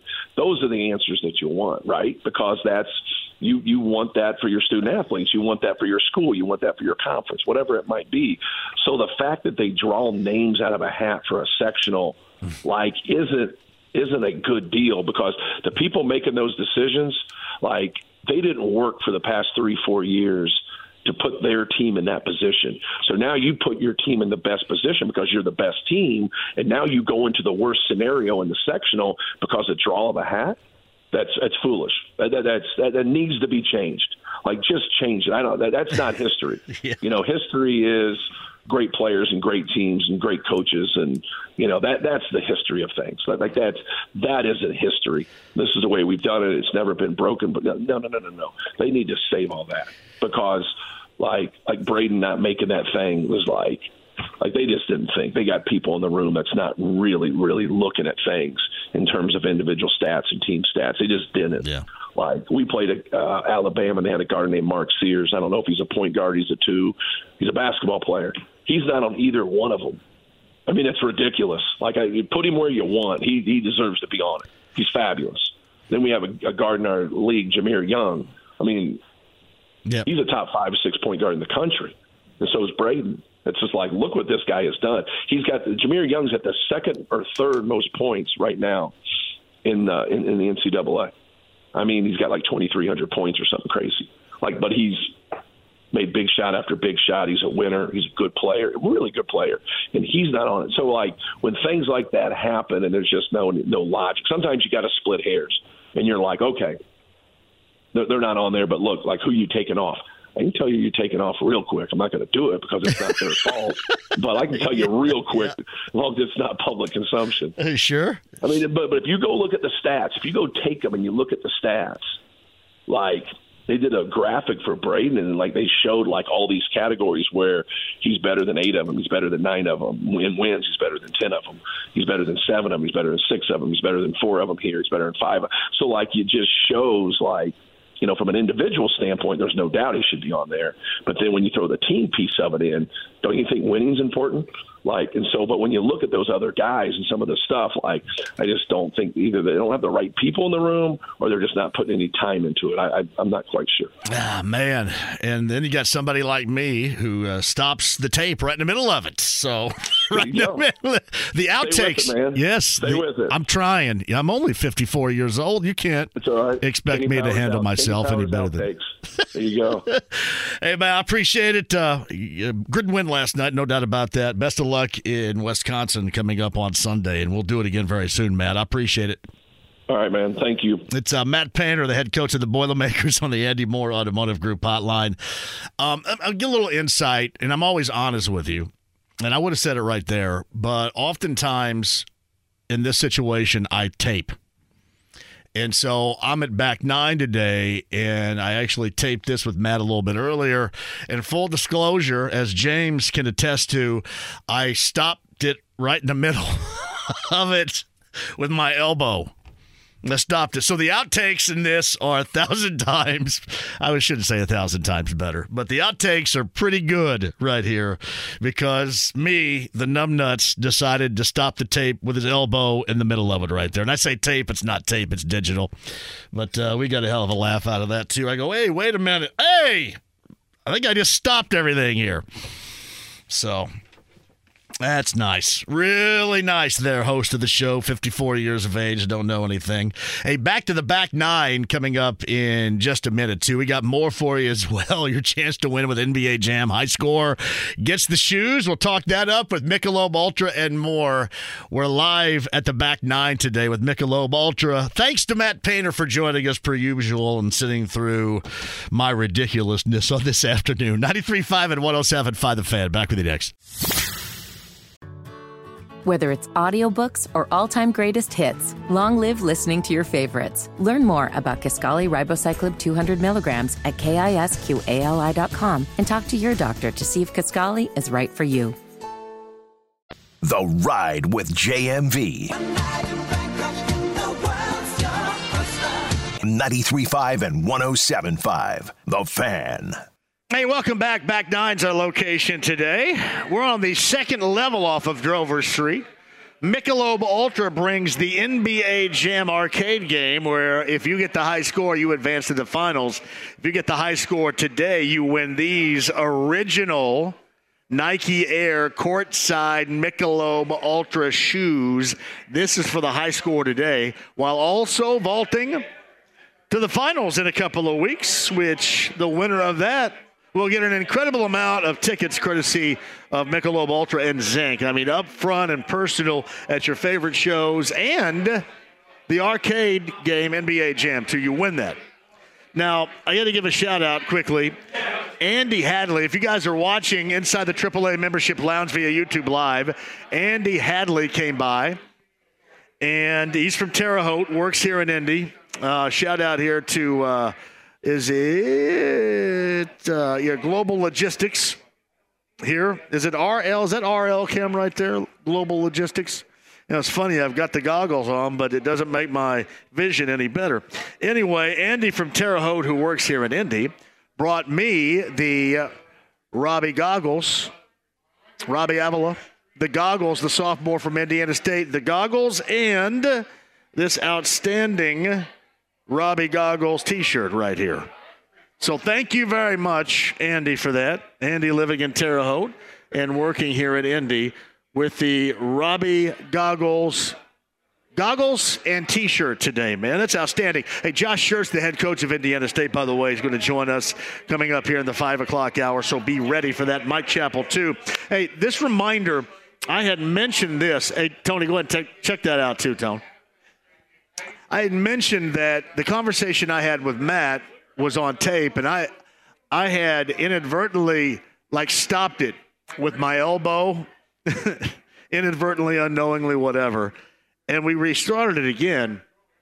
And as it kind of always is, we just start kind of talking about stuff. I have, I didn't actually get all of the interview there. The interview went 35, 36 minutes. And I think that one we kept everything in there that we thought, especially coming after that game, you wanted to hear. But there's even more. When I mentioned during the end of the interview some outtakes, there's some good stuff in there, some extra good stuff. 1075thefan.com and the podcast. I think James put that up there in its entirety with uh, me and Matt Painter. It is pretty good. Even more stuff that we just didn't have time to get to, uh, especially with this road show that is really good. That if you want to go back, if you're a Boilermaker fan or just a basketball fan in general, 1075thefan.com. And you get about 35, 36 minutes, probably an extra 10 to 12 with uh, me and Matt Painter, the head coach of Purdue, 1075thefan.com. So you can go there if you want to check it out. Actually, James if you want to, you can send it out as an entirety, and I'll retweet that or re exit, if you will, coming up a little bit later on. So, no, outstanding conversation with Matt Painter. We appreciate his time. Mike Chappell will join us coming up in the 5 o'clock hour. I don't know if Dan Quinn getting the gig with the Commanders is going to mean that Gus Bradley may end up getting poached and go over there. But it may be worthy of a question I will lob to Mike Chappell coming up here in the 5 o'clock hour as well. Plus, you got the Senior Bowl and so many of these Colts draft selections during the Ballard era. And I know what you're going to say. What has it led to? All right, I understand. But just for the sake of a discussion right now, so many of those have developed as draft selections with a visit to the Senior Bowl. We'll talk to Mike about that coming up in the 5 o'clock hour as well. Free agency, the Pro Bowl, and whether or not there's any means and measures in which Gardner Minshew going to the Pro Bowl would escalate any sort of cost to retain him if the Colts are thinking about doing just that. So Mike Chappell coming up here. That's in the five o'clock hour. Josh Schertz, Indiana State's head coach. Indiana State on the road last night, got down 19 in the first half, came from behind to beat Belmont down in Nashville. So they're still atop of the Missouri Valley. They get coming up on Saturday evening, six o'clock. Drake, and if you remember about a month ago, Tucker DeVries and Drake it was a good game. And in fact, Indiana State at the beginning of the second half, probably about to the 15 minute mark, had a seven point lead. That dissolved, and they end up losing to Drake. So a little bit of revenge opportunity, and to stay atop the Missouri Valley for Indiana State against Drake coming up on Saturday at 6 o'clock at what should be once again, much like last weekend with Bradley and Terre Haute, will be a raucous Hulman Center Josh Schertz about last night and his thoughts on what has been going on, especially in the past month with his team and Indiana State and Terre Haute in general. Talk to Josh about that coming up at about 5:30 today. Also, get the Pacers and the Knicks coming up from Madison Square Garden later on tonight. How much time does Halliburton get this evening? More than certainly we saw the other night in Boston. But this is one of those games, and again, it was clarified today. There's going to be no Julius Randle. Julius Randle, 24 points a game and over nine rebounds a game for the Knicks, will be out for an extended period of time with a separated right shoulder. And that is a major blow dealt to this Knicks team that since the Anunoby trade from the Raptors has been outstanding. This Knicks team has been as good as anybody. We talked to Ian Eagle of CBS and TNT a little bit earlier about that, and you know specifically gave us that insight on the Knicks and what they have done with Tom Thibodeau. They have changed the element of their team to be more reflective to what Thibodeau wants, and at least here as of late, when you look at it with Anunoby – they have been much better, one of the better teams in the NBA. Now, the Pacers in the month of January, we talked about that. There are major obstacles. The schedule, the second toughest in the NBA during that span. And without the services, for the most part, of Tyrese Halliburton, when you look at it, in the month of January, they go 10 and 7 if you were to look at that schedule going into January and knowing what you know about Halliburton missing that much time, does it look good to you that they go 10 and 7? Now, 10 and 7 is, is nothing jumping off the paper, but to me, you'll take that and run with it. Considering the circumstances, and now considering that the schedule will start here, not tonight, not tomorrow night, but will start to ease up a little bit. Now, also a part of that equation is when the Pacers have had what we would suggest is an easy schedule, we have seen letdowns. We have seen losses at home to Charlotte, to Chicago, to Toronto. We've seen bad losses at home. We've seen bad losses on the road to the crappy Washington Wizards. So, whenever we have talked about the schedule easing up a little bit, it's not like that the Pacers have always equated to that, right? Actually, they've equated to that in terms of the level in which, hey, Cam, by the way, that battery's running low right there, in the ways in which that they have played. So we'll see if that is a huge factor. But you look at 10 and 7 in January, and I think, again, considering the circumstances, you probably have to be pretty happy about that, don't you? All in all, the way that you look at it. The Knicks very tough. The Knicks without Julius Randle later on tonight. The Knicks and the Pacers can be heard, of course, right here. Now, if you're watching back on Bally with Chris and Quinn and Jeremiah Johnson, Eddie Gill coming up later on tonight as well, but you can hear it. Mark Boyle, Eddie Gill, and Pat Boylan coming up later on right here. So tonight, to me, is more of a gauge than it was against Boston the other night. And honestly, even in the loss, I was impressed with that the way that they hung in, got down early. Boston shot the lights out of the second quarter, being able to hang, being able to show, being able to have that opportunity to win it. I mean, really late. One possession game, took the lead late. Even in a loss, that was certainly impressive. All right, I got time for you. 239 1070. Take some calls. Thoughts on Purdue Northwestern last night? What you heard from Matt Painter, what you thought regarding Matt Painter about last night's game, you know, about the free throws attempted by the Boilers, how about the free throws missed by Purdue as well? We can talk, uh, take your calls at 239 1070 coming up next on that and uh, talk about a variety of other things too, including the Pacers and the Knicks later on tonight. But right now, I'd love to see you back nine, Drover Street, near south side of downtown, right next to the White River with Michelob Ultra. NBA Jam is being played. Would love to see you here. The high score goes to the finals, and the high score wins these shoes if you're watching in the AAA membership lounge on YouTube Live. So join us again. High score wins, NBA Jam, Michelob Ultra. Our friends, shout out to Danny Hayes our good friend here at the back nine always a great place to go. We'll maybe even hit some golf balls too. It is an incredibly warm day considering what we've been through and day number one of February out here. So being outside and hitting golf balls would be outstanding. Again, back nine, location, Drover, Michelob Ultra, NBA Jam. Our friends are all here you should be too. Mike Chappell, top of the hour. Josh Schertz, Indiana State, bottom of the five. Your calls at 239 1070. Coming at you next. Life is so much more than a diagnosis. It's about sharing time with those you love, hanging with friends who lift you up, and experiencing all those moments that bring you joy. All hits, no skips. Learn more about Kisqali Ribociclib 200 milligrams at kisqali.com and talk to your doctor to see if Kisqali is right for you. So long live singing to the oldies, jamming out to something new, and everything in between.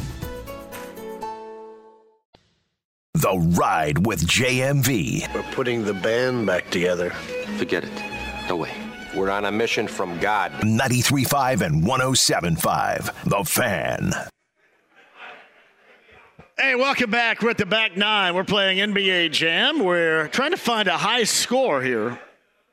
So uh, the high score can win this pair of shoes that I've been wearing and then ultimately advance to the finals.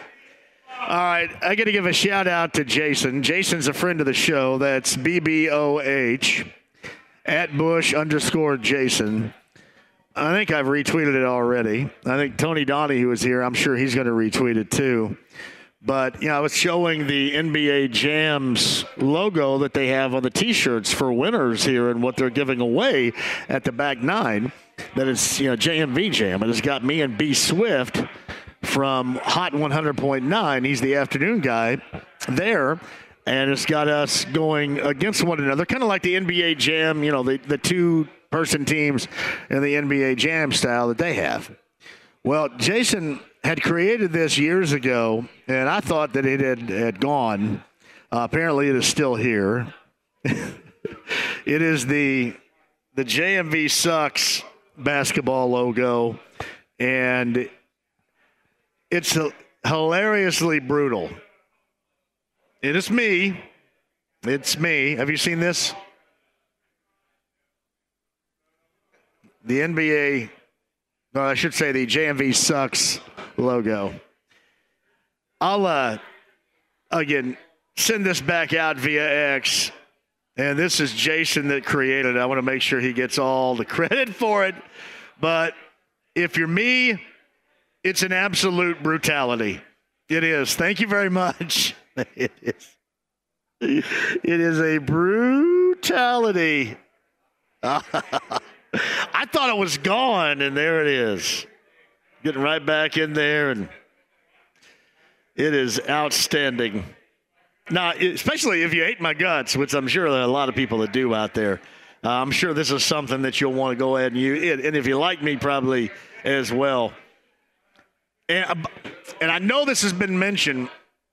I don't know about this one for the shop in Broad Ripple and Carmel. I don't know about this for Alex and, and Brian to put together. the JMV Sucks League. It is brutal. Absolutely brutal. I don't know. I don't know. I don't know if the shop gets a hold of it, it may end up going someplace right there. Thank you very much, Jason, for that. Thanks to our good friends at Zink, too, and Michelob Ultra for supplying everything. And uh, we got a lot more for you. Matt Painter, really good. If you missed any of it, podcast 1075, thefan.com. And as I mentioned, um, the full interview is, found in the podcast because we went about 35 or 36 minutes. And the full interview, there is more that you did not hear. Uh, more there's some high school stuff in there with Matt and I, and and some uh, some Wisconsin stuff in there too. Uh, the podcast 1075thefan.com. If you missed Matt earlier, really good per usual. Ian Eagle of CBS. Ian Eagle is the voice of the Final Four. Ian Eagle and Bill Raftery have Purdue and Wisconsin coming up on Sunday. That's in Madison, and Ian Eagle talked about that matchup with us. Uh, talked a little NBA, great insight on the Knicks. Pacers Knicks coming up tonight at Madison Square Garden. As I mentioned earlier, it was solidified today that Julius Randle, who's over 24 points a game, over nine rebounds a game, will be lost for an extended period of time with a right shoulder dislocation. So definitely out tonight. We'll see if all the Pacers are going. It appears that TJ McConnell who was ill in Boston the other night after missing the previous game for personal reasons. It appears that he is in NYC with the Pacers tonight. We'll get a, a good look, good read on it, I'm sure, with some of these reports that will follow in the 5 o'clock hour. But that's the situation with the Pacers. Pacers Knicks. Now, hanging in with Boston, great. This is the type of game, especially without Julius Randle, even though the Knicks have played very well since that deal with OG Anunoby from Toronto, this is a game that you really want to get. This is a game that you really want to get, considering you get a back half of a double dip tomorrow night at Gainbridge Fieldhouse against Sacramento. You'd really like to get this tonight. The opportunity is going to be there. We'll take a look exactly how much time is expected from Tyrese Halliburton this evening and the availability of others coming up here in the five o'clock hour too. We talked a little bit about that with Ian Eagle again earlier. TNT, NBA, and CBS. Again, Boilers in Wisconsin on Sunday, and Ian Eagle along with Bill Raftery will be on the call for that. So yeah, a lot busy show for so far today. And as I mentioned too. My Sycamores a winner last night. We'll talk to their head coach coming up in the five o'clock hour too. All right. So, what do you make of the Colts going into the offseason? We'll get into that with Mike Chappell coming up on the other side. You know, not deeply rooted into the expectation of the offseason, but exactly the direction he believes they're going to go. Is it the same type of Ballard plan, or is there an adjustment being made? Pro Bowl representation, Senior Bowl, and a lot more coming up. You won't want to miss it. The latest regarding the Colts with Mike Chappell. That's coming up next. Josh Schertz of Indiana State, bottom of the five o'clock hour. Again, we're off of Drover, which is off of Morris, South Side. We're at back nine. Michelob Ultra and NBA Jam. You're playing for the shoes and for a spot in the finals while we're here at the back nine off of Drover on a Thursday. Quick break. We're back with you on the other side at Mike Chappell, 2. The AAA Membership Lounge via YouTube Live, the stream, the app, HD Radio at 93.5 and 107.5. Life is so much more than a diagnosis. It's about sharing time with those you love, hanging with friends who lift you up and experiencing all those moments that bring you joy. All hits, no skips. Learn more about Kisqali Ribociclib 200 milligrams at kisqali.com and talk to your doctor to see if Kisqali is right for you. So long live singing to the oldies, jamming out to something new, and everything in between. Fan. The Ride with JMV. He's my best friend. He's my pal. He's my homeboy, my rotten soldier. He's my sweet cheese, my good time boy. 93.5 and 107.5. The Fan.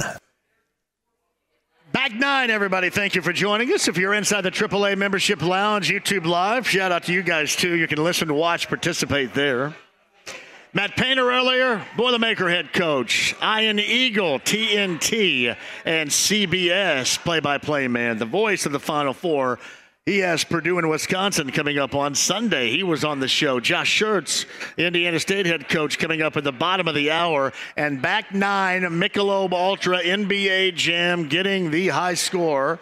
This pair of shoes, if you're watching again inside the lounge, and getting the winner on to what is going to be an incredible final where you can win the NBA Jam arcade game and just a variety of tickets, really, to everything around here. This is going to be a great spring, summer, and fall for concerts, and, and Zink and Michelob Ultra have you up front and personal with so many of them. Your favorites, you win that as well if you win the finals. But first, you got to get there. And uh, being the high scorer, we'll do that here. At the back nine off of Drover, hour number three is now upon us. Now, Matthew did ask me this, and I wanted to answer it. He says, Do you think, and I get the, oh, he's our boy, do you think our boy Miles has a good chance of being named an all star reserve, with Embiid possibly being out and Randle being out.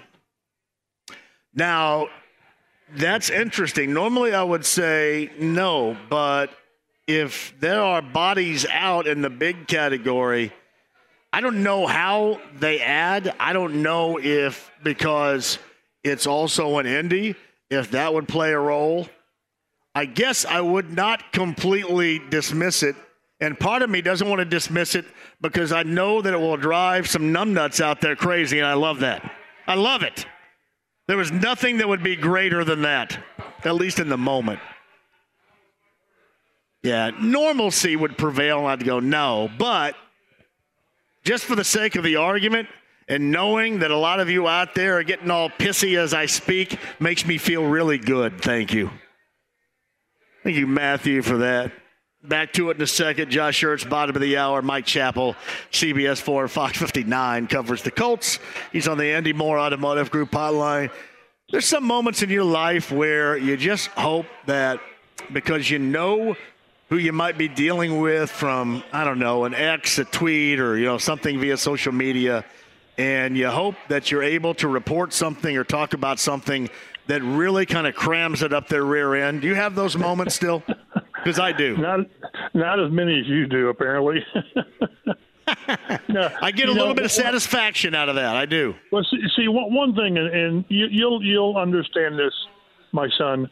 The older you get, is the older you get, what you want is less stress. You just you don't want stress. You want you know easy days and and I know because stress is a pain in the ass. It really is. So I I yearn for for quiet days. I really do. Yeah, but you, there are some days like tonight will be one of those, and you probably have followed this, right? On nights of Pacer games, and it's like it's really quiet. You can tell if Miles has a good game, then my my Twitter or X handle is very quiet. If Miles doesn't, then it's very active. But it's every single night. It's funny. It's like I play, and I, I don't play.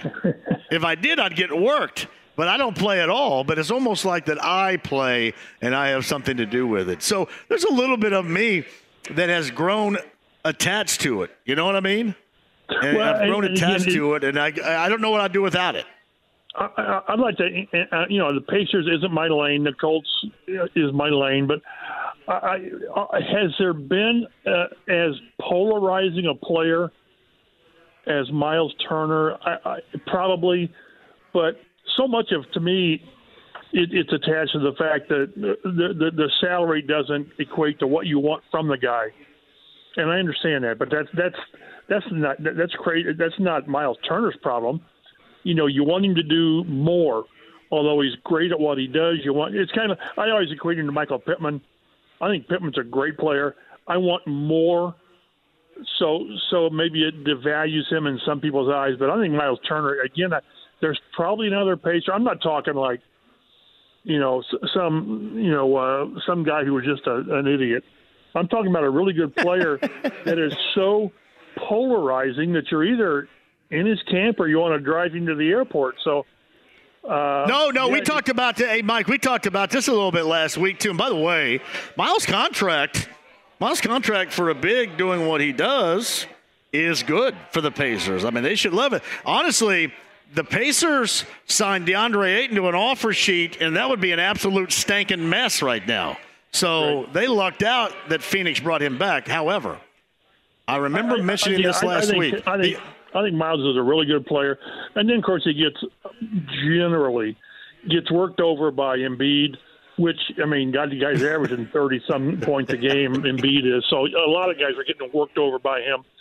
But it, it, it's it's where we are, and, and one thing again I've I've learned over the years, and it's even more so with social media, is you gotta. I, I think you do it because you enjoy. You enjoy the the controversy and the strife and all that, but you always have to consider the source. And there's a bunch of complete idiots out there that really have nothing better to do. And and again, just remind yourself what it takes to post something on on X.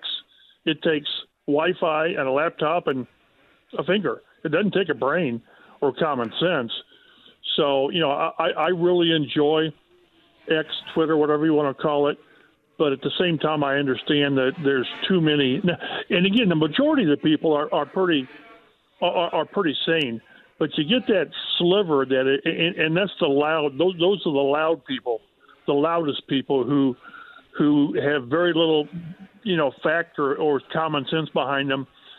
But the louder you speak, sometimes they think it's going to be true when it's not. It's just louder, stupid stuff.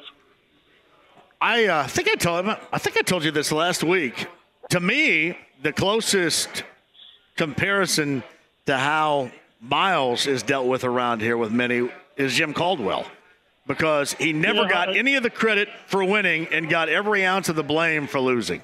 Uh, that's true. That's true, and I, I don't disagree. And I and, I, and we, we, talked about this, and I've I, have always thought he got such a bad a, a, a bad reputation here when it really wasn't his doing. And oh, by the way, he was here when when Peyton's neck exploded. Uh, so yeah, it's it's too bad, and he never got his just dues in in, in Detroit when you did a good job there. So yeah, it's that, that that's a good comparison, and it's just again there, there are polarizing people, and a lot of times, a lot of times, it's not based on anything valid. It's just that that he did that he was it was on his watch or whatever when when things happened, like with with Caldwell. Again, can you imagine the narrative on him? like I said last week, if Hank Baskett recovers that onside kick, all of a sudden Caldwell does this, and, and Sean Payton looks like a complete moron for doing that at the time. So it, it's crazy how one or two instances change how people are looked at. Because I've always thought Jim Caldwell had a ton to do with Peyton Manning going from really, really, really good to being great by how he harped on Peyton on the details and footwork and fundamentals and all that. It sounds kind of boring. Talk to Peyton sometime about how in November, December, when you get a little bit tired and Caldwell's still on your ass about doing things the right way, and that's that's how you get to be, you know, in, in his case, a Hall of Famer in Peyton's place. So Mike Chappell of CBS 4 and Fox 59. He's on the Andy Moore Automotive Group hotline. Um, when should we I guess obviously after the Super Bowl, and once certainly we get into to March. But when is it time to really start to talk a little bit more in depth about how we see this this off season coming together on this wish list, or how they're going to put it together on the list of Chris Ballard? When does that officially start? Is it the Monday well, after the Super Bowl? Is it now? I mean, when do we really start the discussion? they're laying the groundwork now, and you know it, it, it's all about the dominoes falling, and the first ones to fall will be which of your own guys are you going to make an effort to resign? And uh, probably in the on the calendar, the first thing that has to happen is is Michael Pittman, and do you get a contract done, or do you have to apply the franchise tag? I think the, I, I've got the dates in front of me. There's that two or three week window of applying the franchise tag which you know, failing a, a long-term deal, they will you, you, because you do. Uh, but but then it's you know you want Grover back, you want Kenny Moore back. You know who do you want back? And, and, then but but again, they, you, you've got to do all this stuff at once, and you also got an eye that you got to have a, an eye on free agency and.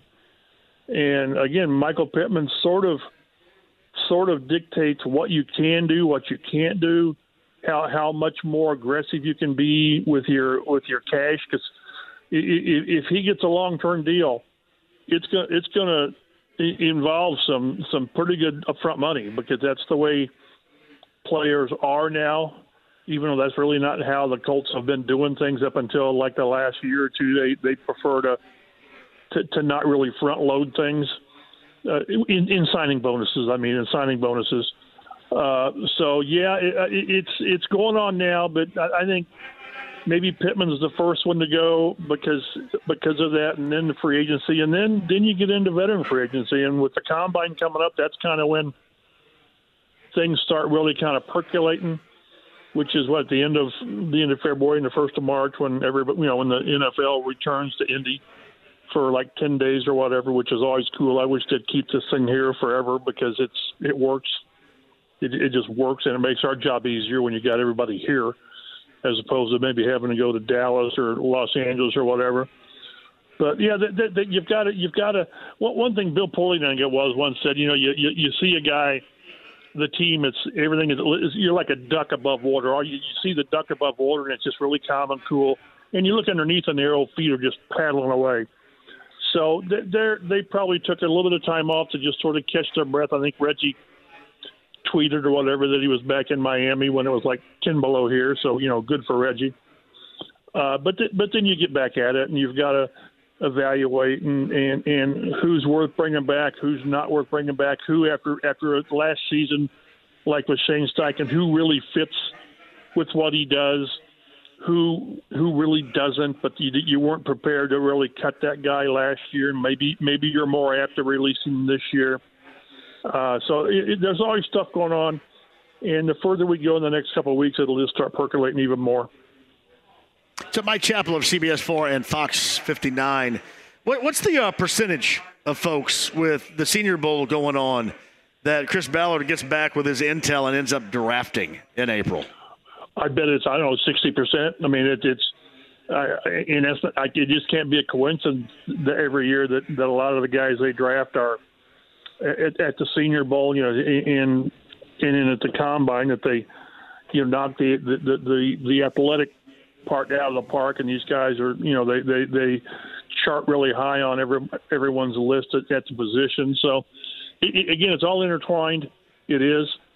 And you know, do they do they what are they at 15th in the draft? Do they have a guy that they really like there? You know, or like with Chris does a lot of times, do do you trade back and get more picks, which is fine. But I always hate to pass on a really really good player to get two good players.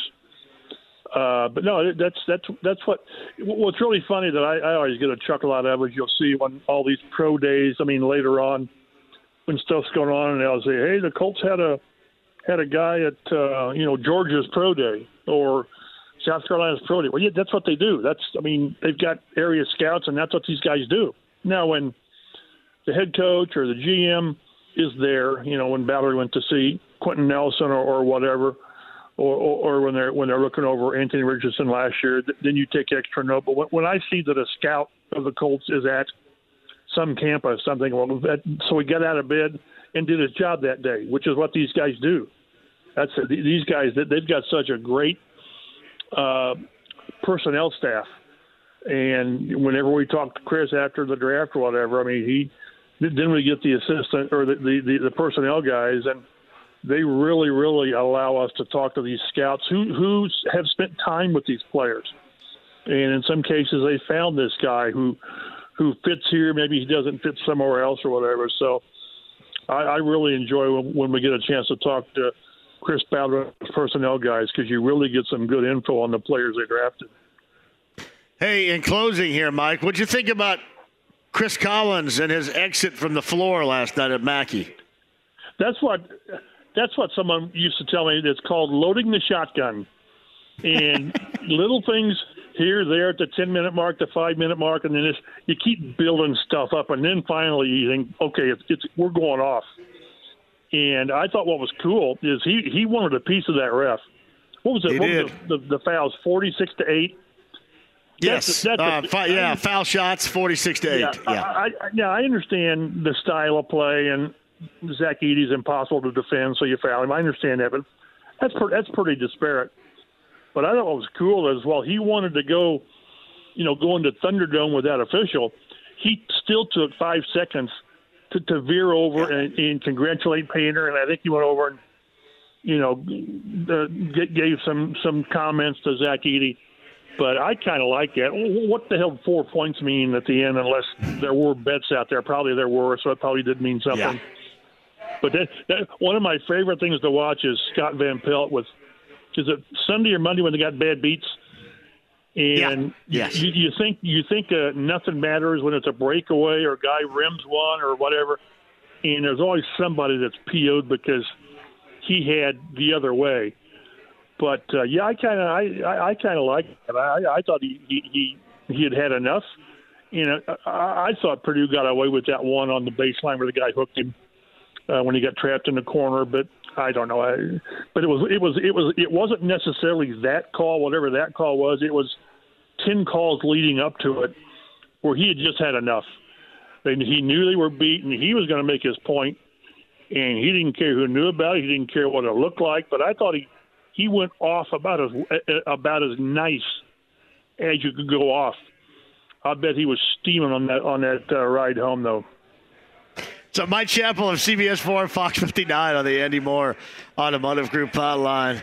Hey, Mike, have a great weekend. Watch my uh, X account tonight during the Pacers Knicks game, and we'll catch back up with you next Thursday, buddy. Thank you. Looking forward to it. Be well. Have a good weekend.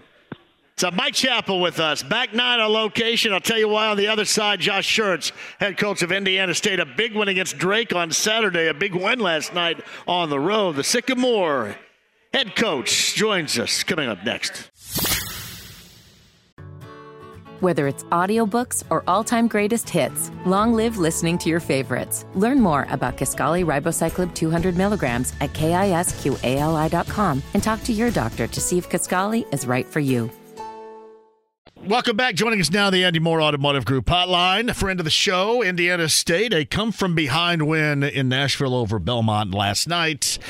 Get Drake coming up on Saturday. I think we're catching him on the road right now. Josh Schertz, the head coach of the Sycamores on the Andy Moore Automotive Group hotline. Coach, how are you? I'm doing good. I appreciate you having me on. Yeah, I'm headed back. I was in uh, Nashville. My brother, uh, nephew, and, and, some family live down there, so I, uh, uh, spend uh, dinner with them last night after the game and hang out, and then drove back up today to get back for uh, film and practice. So uh, on the road, but uh, looking forward to getting back to Terre Haute. Well, that was a hell of a game last night. You get down by 19 in the first half. What was the message to the guys when you guys got down by, by that amount on the road? Obviously, tough place to play. What was the message because they apparently took it to heart because they got up off the mat? Yeah, I think you know I messaged it before the game in terms of, you know, look, this was, you know, two things get in the way of, or there's a lot more than two, but two invisible things that get in the way of consistent high level performance, which is, to me, the ultimate in life, and and those two things are entitlement. You know, thinking that you deserve something, you're owed something, that uh, you know you're destined for something, and the other one uh, is excuses, right? And it's our fourth game uh, in ten days, three of them on the road our two longest bus trips, Belmont and Murray State, uh, in that window. Huge game. We, we, and that's what I told him. We had, you know, on the break is, you know, everything I saw in that first half, I thought we played like an entitled, tired team. We weren't urgent uh, on either end of the floor. Energy level was poor. Um, our, our, our, you know, desperation level. You could tell Belmont, you know, they're at home. We had beat them by 30 uh, at our place two and a half weeks before. Um, you know, we, we weren't ready, and they just we got punched in the mouth. But it was a good thing for us. Uh, I think nights like last night, you know, helped to build uh, the the physical and mental endurance you need uh, to to win at the highest level when it matters most. And so, um, the poise and maturity we showed, the fight we showed to come back, um, I, I thought you know was something we can benefit from uh, moving forward. But certainly uh, was about as displeased as I've been with the team at halftime uh, when we went back to that locker room. You go. Uh, you gave up 45 in the first half defensively. Um, did you start there, or was it just the over overall, the all around level of play that you didn't like what you were getting from? Yeah, I thought. I mean, our, our, our defense was poor. I mean, we we just had you know first first pass of the game. You know, we're trapping the post, supposed to rotate. We don't rotate. Give up a wide open three to Walker. Have a kind of a half-hearted contest by Robbie. Next one, DM makes it. You know, our, we turned the ball over. Our, our our our offense was sloppy. I mean, they're not pressuring us. We're playing in crowds. We weren't getting up the ball at the appropriate time. You know, everybody talks about energy defensively, um, but you got to play with energy offensively, right? And um, and we we didn't have energy on either end of the floor. Just being honest, I thought I thought we looked tired. I thought we looked physically tired, you know, mentally tired and physically tired. I thought we played slow. I thought we got beat to every 50-50 ball. Um, it was just, you know, everything. Uh, you know, you, you don't want to see from your team. But these are, you know, these kids are humans, and uh, they're not always going to be at their best. Um, you're not always going to have, you know, the, you know, that's why we've tried. To the bench and thought Aaron Gray gave us great minutes, but you're, you know, you're you're you're trying to search and, and figure out what you can do, what you can change to to try to get some energy, get a jolt in there, and you know, we started stabilizing a little bit, and by halftime, you know, I told him, I said, you know, that was a, a pretty pathetic first half in terms of both ends of the floor. And you know what? We're, we're only eight points down, which in basketball is nothing. You know, we're, that is nothing. We were 19 down. We're down eight. Um, and, and we got to come out in the second half. If we lose, okay. Let's not lose because we didn't compete. Let's not lose because we didn't have energy. Let's not live in the excuses of man, we're tired. It's, as you know, JMV, the dog days of yeah. college basketball kind of start around January 20th, and they go through about February 20th. There's about a month in there, and it just feels like it's been forever, and it's forever till the end, right? And so these dog days, you can get all these different things. At the end of the day, that's why you got to play to a standard. You got to fight for your standards. And I thought that's what I told at halftime you know, are we gonna are we gonna lay down? Are we gonna fight for our standards? Or how we play? Are we gonna play with great effort? And toughness and physicality? Are we going to play with the detail necessary on both ends? Are we going to play with connectivity on both ends of the floor on the bench? And uh, that we didn't have that in the first half. But second half, much much better on both ends. Wasn't perfect. We got a little bit lucky, um, but we made all the hustle toughness plays down the stretch to win the game. Josh Schertz, the head coach of Indiana State, they get Drake coming up on uh, Saturday evening. We'll get to that in a second. Was that the first time that this season you've really had to tend to light into your team a little bit because of that first half performance? And you mentioned, you know, a teachable moment. How, how teachable was that moment, especially with the type of game that you saw from them in the second half? Yeah, I think you know I've, I've had to light into him a few times. I think there's there's always a balance of trying to figure out you know what a team needs, and are you trying to infuse them with confidence? Are you trying to you know sometimes you got to put your arm around, sometimes you got to kick them in the butt like your own kids, and trying to figure out you know what they need in that moment uh, to to to you know find it inside themselves.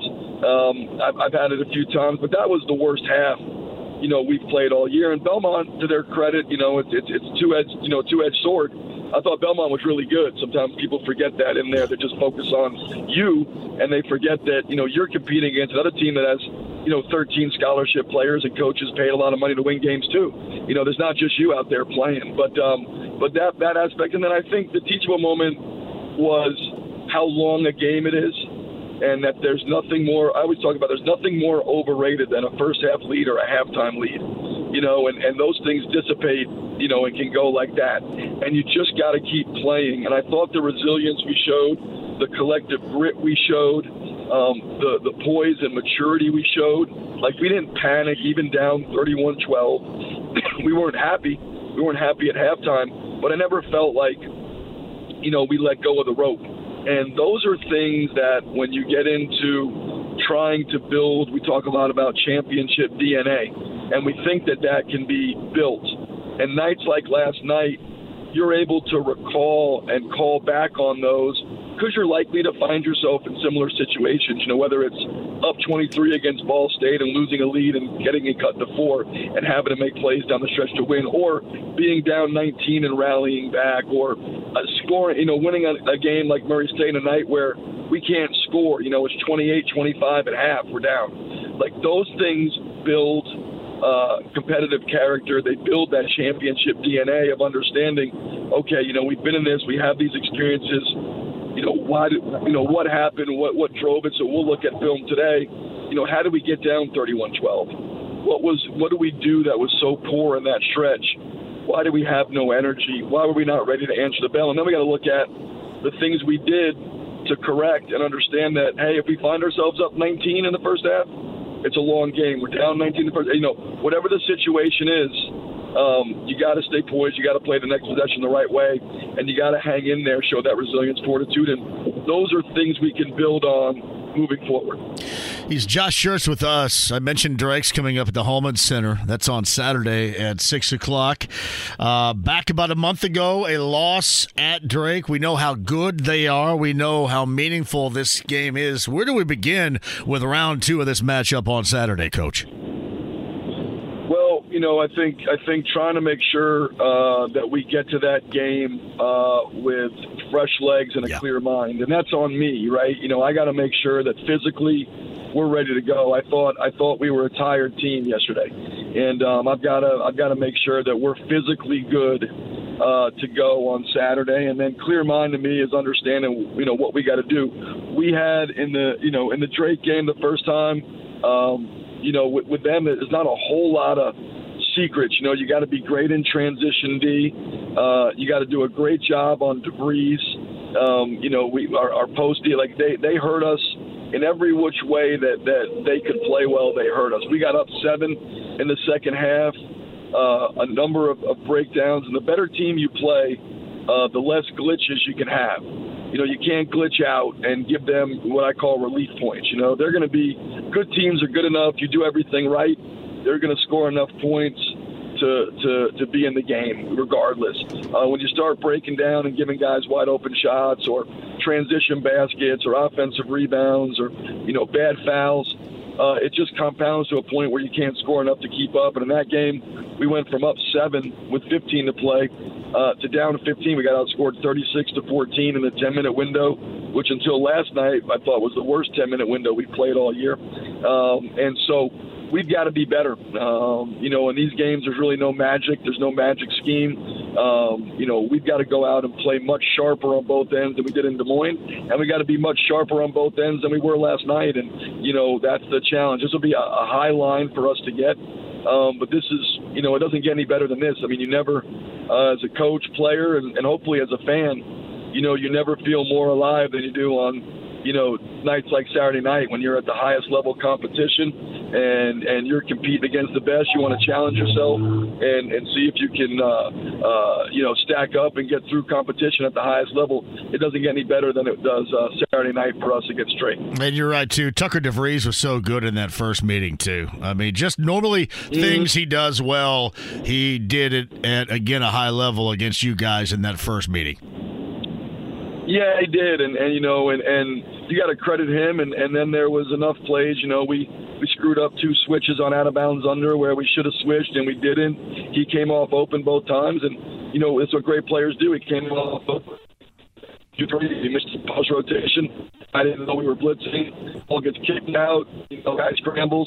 The guy who gets the one more, he's wide open. He bangs that. So, um, you know, you you have enough plays in that game where, you know, we broke down. We had a switch we missed uh, on, a, on a ball screen, and, and DeVries makes a three there. So, you know, off the top of my head, four of his six threes were, you know, we left him open, yeah. and, and then great players make you pay. Yeah. I mean, that's what great players do, and that's what I'm talking about. You know, you can't give him any open shots. You got to make him earn everything. He's as good a player as there is in the league. He's the defending, you know, player of the year in the league. You know, he's he's the reigning player of the year in the league, whatever it is. And and you know, when you break down against him, you can pretty much count it. And just like all great players, you know, competitive greatness is always being at your best when it's when it when it matters most, right? When it's needed. And and he'll be at his best on Saturday. So we have to make sure that, that, that we're at our best and that we make him earn everything. He's still going to score. He's a great player. You're not going to keep him from, from, from getting baskets. But are we making him earn it? Are we having those same mistakes we had in Des Moines? Um, if we do, we're going to be in for a long night. This is a game where you know, you're gonna, you know, basketball's an imperfect game. You're gonna make mistakes, so we got to have perfect intentions, and we got to really limit our mistakes because it's gonna be a high line that we got to hit uh, to get the win on on Saturday night. But I think, like I said, our team is capable of doing it. I mean, I have, we have, you know, we've shown, uh, and we got to get to it more consistently. Uh, that, that you know we're good enough. Even in Des Moines, we're up seven in that second half. I didn't think we were great. And then that stretch, you know, they just absolutely, you know, flipped on us and punched us in the mouth. And, you know, we were never able to recover that, that 36 14 run in the second half that's a whole lot different than the 36-14 run in the first half. We saw what the Hulman Center was like last Saturday against Bradley, and it's going to be even more magnified coming up on on Saturday evening there too. I absolutely love what you guys have done with the university and Terre Haute, bringing everybody together, having that collective juice that we haven't seen for a while. It truly is special around there right now.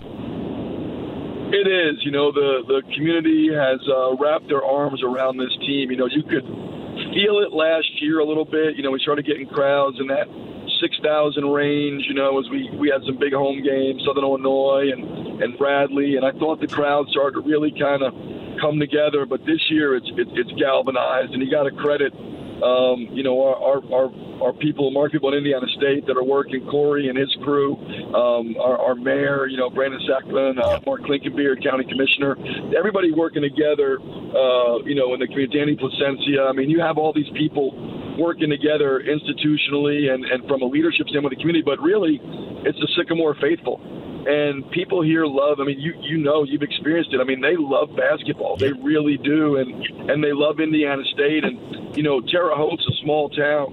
Um, it's a it's a but it's it's a, it's a college town, and Indiana State, you know, and Terre Haute, when it's connected like this, it's it's beautiful. That synergy, that symmetry, um, that's how it should be. Because ultimately, uh, in Terre Haute, Indiana State needs Terre Haute, and Terre Haute needs Indiana State, and the the, the what's happening uh, from the basketball standpoint has been exactly what you would hope would happen. Like we went and played, you know, in Nashville last night. It was a you know really good game. Good. There was, there was maybe 2,000 people there. Yeah. You know, but that's Nashville. That's a big city. You're not going to have that. You know, Terre Haute. That's the that's the joy of being in a place like Terre Haute is that people really invest and care this is a you know that relationship, that symbiotic relationship between Indiana State, Indiana State basketball, and the Terre Haute community. We're starting to see it come together, and I hope it's the beginning of of, of something. You know, where where it's not just a these two games. This is really the beginning of Indiana State Terre Haute partnership. Uh, with the basketball program being a, a huge part of that, to, to bring those entities together, and this becomes the norm uh, as opposed to, oh man, you know, it's a sell, and it's like, oh yeah, you know, Indiana State has great crowds every single night because ultimately what creates a home court environment are two things. Uh, you got to have great players because without that, nothing works. And then you got to have a great environment and great energy in the building. And Saturday against Bradley was as good as I've ever been a part of, and I expect uh, this Saturday, amazingly, to be even at a higher level uh, than than it was uh, just a week ago. Incredibly special too. Hey, one final thing. Thank Matt Graves and Robbie for the picture at 8th and Crawford, where I once lived as a student at Indiana State University. A lot of great memories in that that place. yes, oh man, I'm sure. I'm, I don't. You want to share a few or no? You want? Well, I could. I think I told to Robbie last week. And I think a lot of my crap is still in that attic.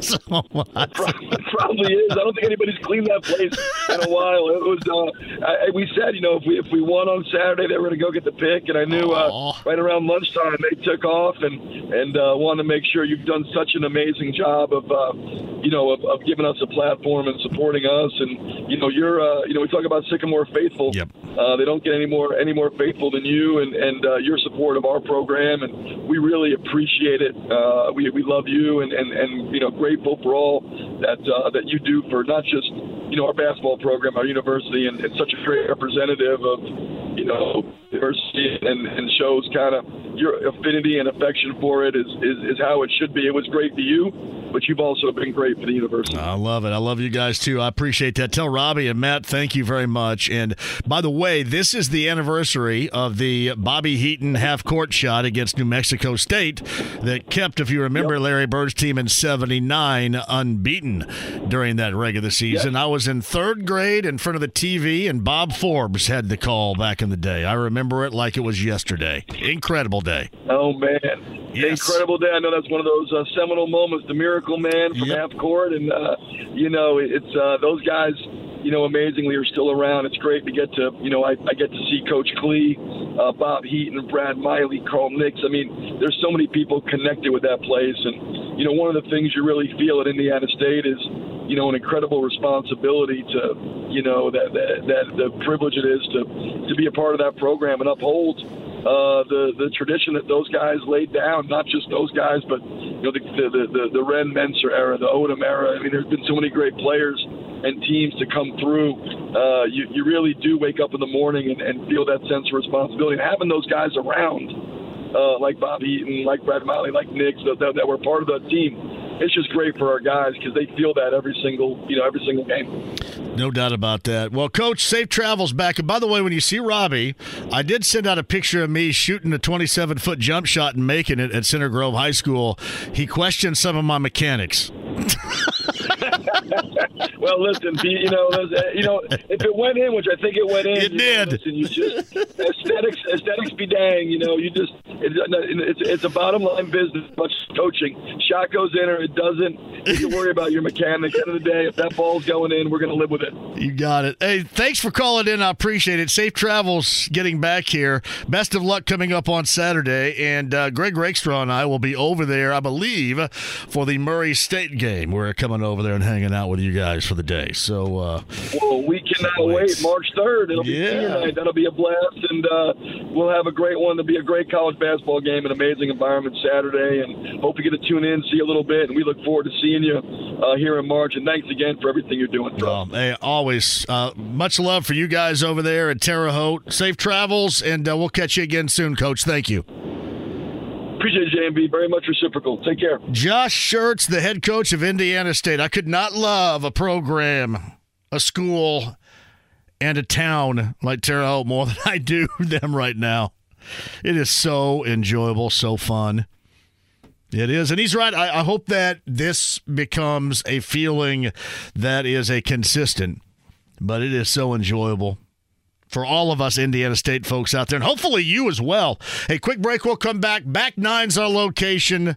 We're doing this with our friends from Michelob Ultra, of course, and uh, NBA Jam being played here at the back nine. Quick break. We'll come back. Don't go anywhere. 93.5, 107.5 The Fan. The Ride with JMV. Son, you got a panty on your head. You drive fast, 93.5 and 107.5 The Fan. All right, Third Eye Blind tickets. Third Eye Blind coming to Indy this summer. Stephan Jenkins and Third Eye Blind. That's at Ruoff Music Center. Third Eye Blind and Yellowcard. Number nine at 239 1070 will win tickets to uh, Third Eye Blind and Yellowcard. Again, it's July the 6th at Ruoff Music Center. Number nine, 239 1070. Can win tickets to see Third Eye Blind. Tony Donnie was here with Fans Place. You ever seen Third Eye Blind? Oh, of course, yeah, uh, multiple times. Once at the old Rib Fest. Yeah. Uh, once at the Vogue, and then I think down here on the lawn as well. You ever seen Yellowcard? I have, yeah. Ocean Avenue, great song. Third Eye Blind. Now, it'll be a great show. There'll be yeah. tons of chicks my age. It'll be great. Thank you, Live Nation, as always, for setting us up with the tickets. Again, Third Eye Blind at number nine at 239 1070 is going to go on us. So I actually sent out a text to Doug Boles a little bit earlier because they Yeah. announced the EDM Snake Pit show earlier in the week. And um, it doesn't, doesn't sound like that they're quite ready to announce Carb Day. Saw him at breakfast yesterday. He told me that they are close. He goes to Vegas this weekend, and then I believe Denver the following weekend. So I think we'll see an announcement on Carb Day over the next week or so. Uh, again, it's what is it, 160 mile radius within a four month span? Yeah, what it has to be. So, um, do you have any guesses? I don't. I have none. I think Weezer would be good. Weezer's not playing here. They're on tour later on in the summer. They're off in May. I think Weezer would be awesome. Weezer is, I think, outstanding. That'd be I've- I've, seen them like three times. I think they've been great. I would agree with you. I think Weezer would probably, but Weezer played here last Garfield Park back in the back summer. in September. Yeah, So yeah, September so I mean that's, that's that's past the distance. Yeah. they haven't announced their tour, but I did check their uh, their site the other day, and they are off most of the month of May, so that would make a lot of sense. But that's just my guess. Huh? Anybody That's my else? Guess. You think of? Um, man, I mean, wouldn't Bush be awesome out there? I know that they're coming elsewhere, and it's not going to happen. But Bush, I think a Jimmy Eat World Weezer would be great. Jimmy Eat World and Weezer. That'd be great. Didn't Doug say a year ago that they were going to start getting into like more of a '90s? Yeah, well, there you kind go. of thing, right? What, what did I just Yeah, say? Right So, there, more I of mean, a '90s. Yeah, I mean, and you you talked about this for years. The biggest thing is it doesn't really matter. We're all going to be tapping. No, it toes, doesn't. It does not matter. Drinking beer, it's going to be great. So, But I think it is can't Danny wait. Hayes right hey, there. That's Danny Hayes. ownership of the place. Hey, Danny. That's Roncalli's finest Oh, right there. Good to see you, buddy. How you Love doing? being out Tony, here. as good to see you, man. How are you? Hey, Fans Place. Tell us a little Yeah. bit about what you guys are doing. Yeah, so we're doing sports prediction apps. You come to a great place like the Back Nine, have yourself a Michelob Ultra, turn in your points. If you pay for a bay, turn that receipt into our into our app. We'll pay you back your uh, your, your cash back points on that. Um, we're growing. We're gonna have some great stuff. Uh, might be talking to Mr. Halverson and, and Evan Williams here over the next couple of weeks. So um, it's gonna be great. Can't wait. Uh, it's crazy. Super Bowl next week. It, then NBA All Star game here, followed by the NCAA tournament, followed by the Masters, and followed by the Indy 500. It's going to be June Yeah. before we know it. Yeah. Hey, by the way, hey Danny, there's a certain athletic director. I think they just had some bad intentions in sending me a text a little bit earlier. Uh-oh. A certain AD and Roncalli High School athletic. I think we may have had some things said about you. Not sure. I'm sure. Yeah, Oh yes, yeah, that's what's going. I got that at Roncalli too. Yeah, the Hey, day of giving at Roncalli. Where, where's Blake going to go to school at? I have no that idea. that decision's coming. Speaking right? of the day of giving, there's going to be my day of giving right there. Mister- he's gonna go to Indiana Blake. He, by the way, shout out to Blake. Uh, I blank you guys not. He has an interview at Hollister in the Greenwood Park Mall Whoa. on Saturday. Whoa! Does he have to wear the puka shell necklace and all the cologne? No. Will they make him take his shirt off and stand outside to get people to come in? now there's still a Hollister around here. There's a Hollister in the Greenwood Park Mall, and he has an interview on Saturday at Hollister. What's he going to talk to the customers about? The upcoming Indy 500? Yep, uh, livery. What, Uh, do you own anything Hollister? Have you ever owned anything Hollister? uh-uh. So No. this is crazy. Random story back in the day. My sister's boyfriend at the time would go into Hollister and would like rip out the uh, like the security thing and just walk out with the Well, shirts great. on. That- so the that's first, good. I'm sure Blake Yeah. would be all about that. So the that. first yeah. Hollister shirt I ever had had like holes in the seam right here. And it was sorry, Michigan City Mall there. the, I just uh, thought, man, what is it is. See, Danny looks No. like he's been to Hollister like today. No, no, he doesn't. You don't. No, he's been to Boot City and Terre Haute Yeah. before, though. I guarantee you that. So yeah, There's Blake, definitely that. Blake, and would you buy something at Hollister off of Blake? If I didn't know Blake, absolutely not. If I knew who he was, like I do, absolutely. All he's gonna do is Oh, ring some people up. He's gonna meet some. He's gonna meet some good-looking ladies. he's gonna be smelling good around Oh, the you house. know he's going to be smelling good. Yeah, but gonna be good. You can't go in there without smelling good. You can't walk past it from the food court 300 yards No, away without can't. smelling it. Yep, so he's got an interview there on Saturday. Hey, how can people get with Fans Place, by the way? Yeah, check out the Fans Place app. Download it. Uh, free sports prediction app here in Indianapolis. We partner with local bars and restaurants. We've had great support from from uh, Michelob Ultra, Bud Light as well. I got some big things coming up in the month of May, March Madness as well, and. Uh, y- you're going to answer questions on the Pacer games. You're going to answer questions on different contests. You turn those, uh, you turn those back into uh, into our app. Say, hey, with the back nine, we checked in. We we got a two hour bay rental. We had a lot of fun, and we'll we'll reimburse you uh, when you turn in those tokens on it. All right, fans plays with Tony Donahue. Danny, you'll stay right here. You Okay. stay. Uh, Danny Hayes is here. He's uh, part of the ownership at the Back Nine. Another great place, man. How are you guys doing? It is uh, really, really wonderful. Appreciate you guys being here. Oh here. yeah, a little uh, Michelob Ultra us. and Zink as always, The, man. the So- Zink boys, uh, They're great. You know, they they never uh, they never under deliver. No, right? Never. Uh, they they always over deliver. We're they're a, a terrific partner Manning. of ours. Um, which I want to give you. I, I want to give a quick plug, if you don't mind. Go ahead. So we have some great um, partnership opportunities here at Back Nine.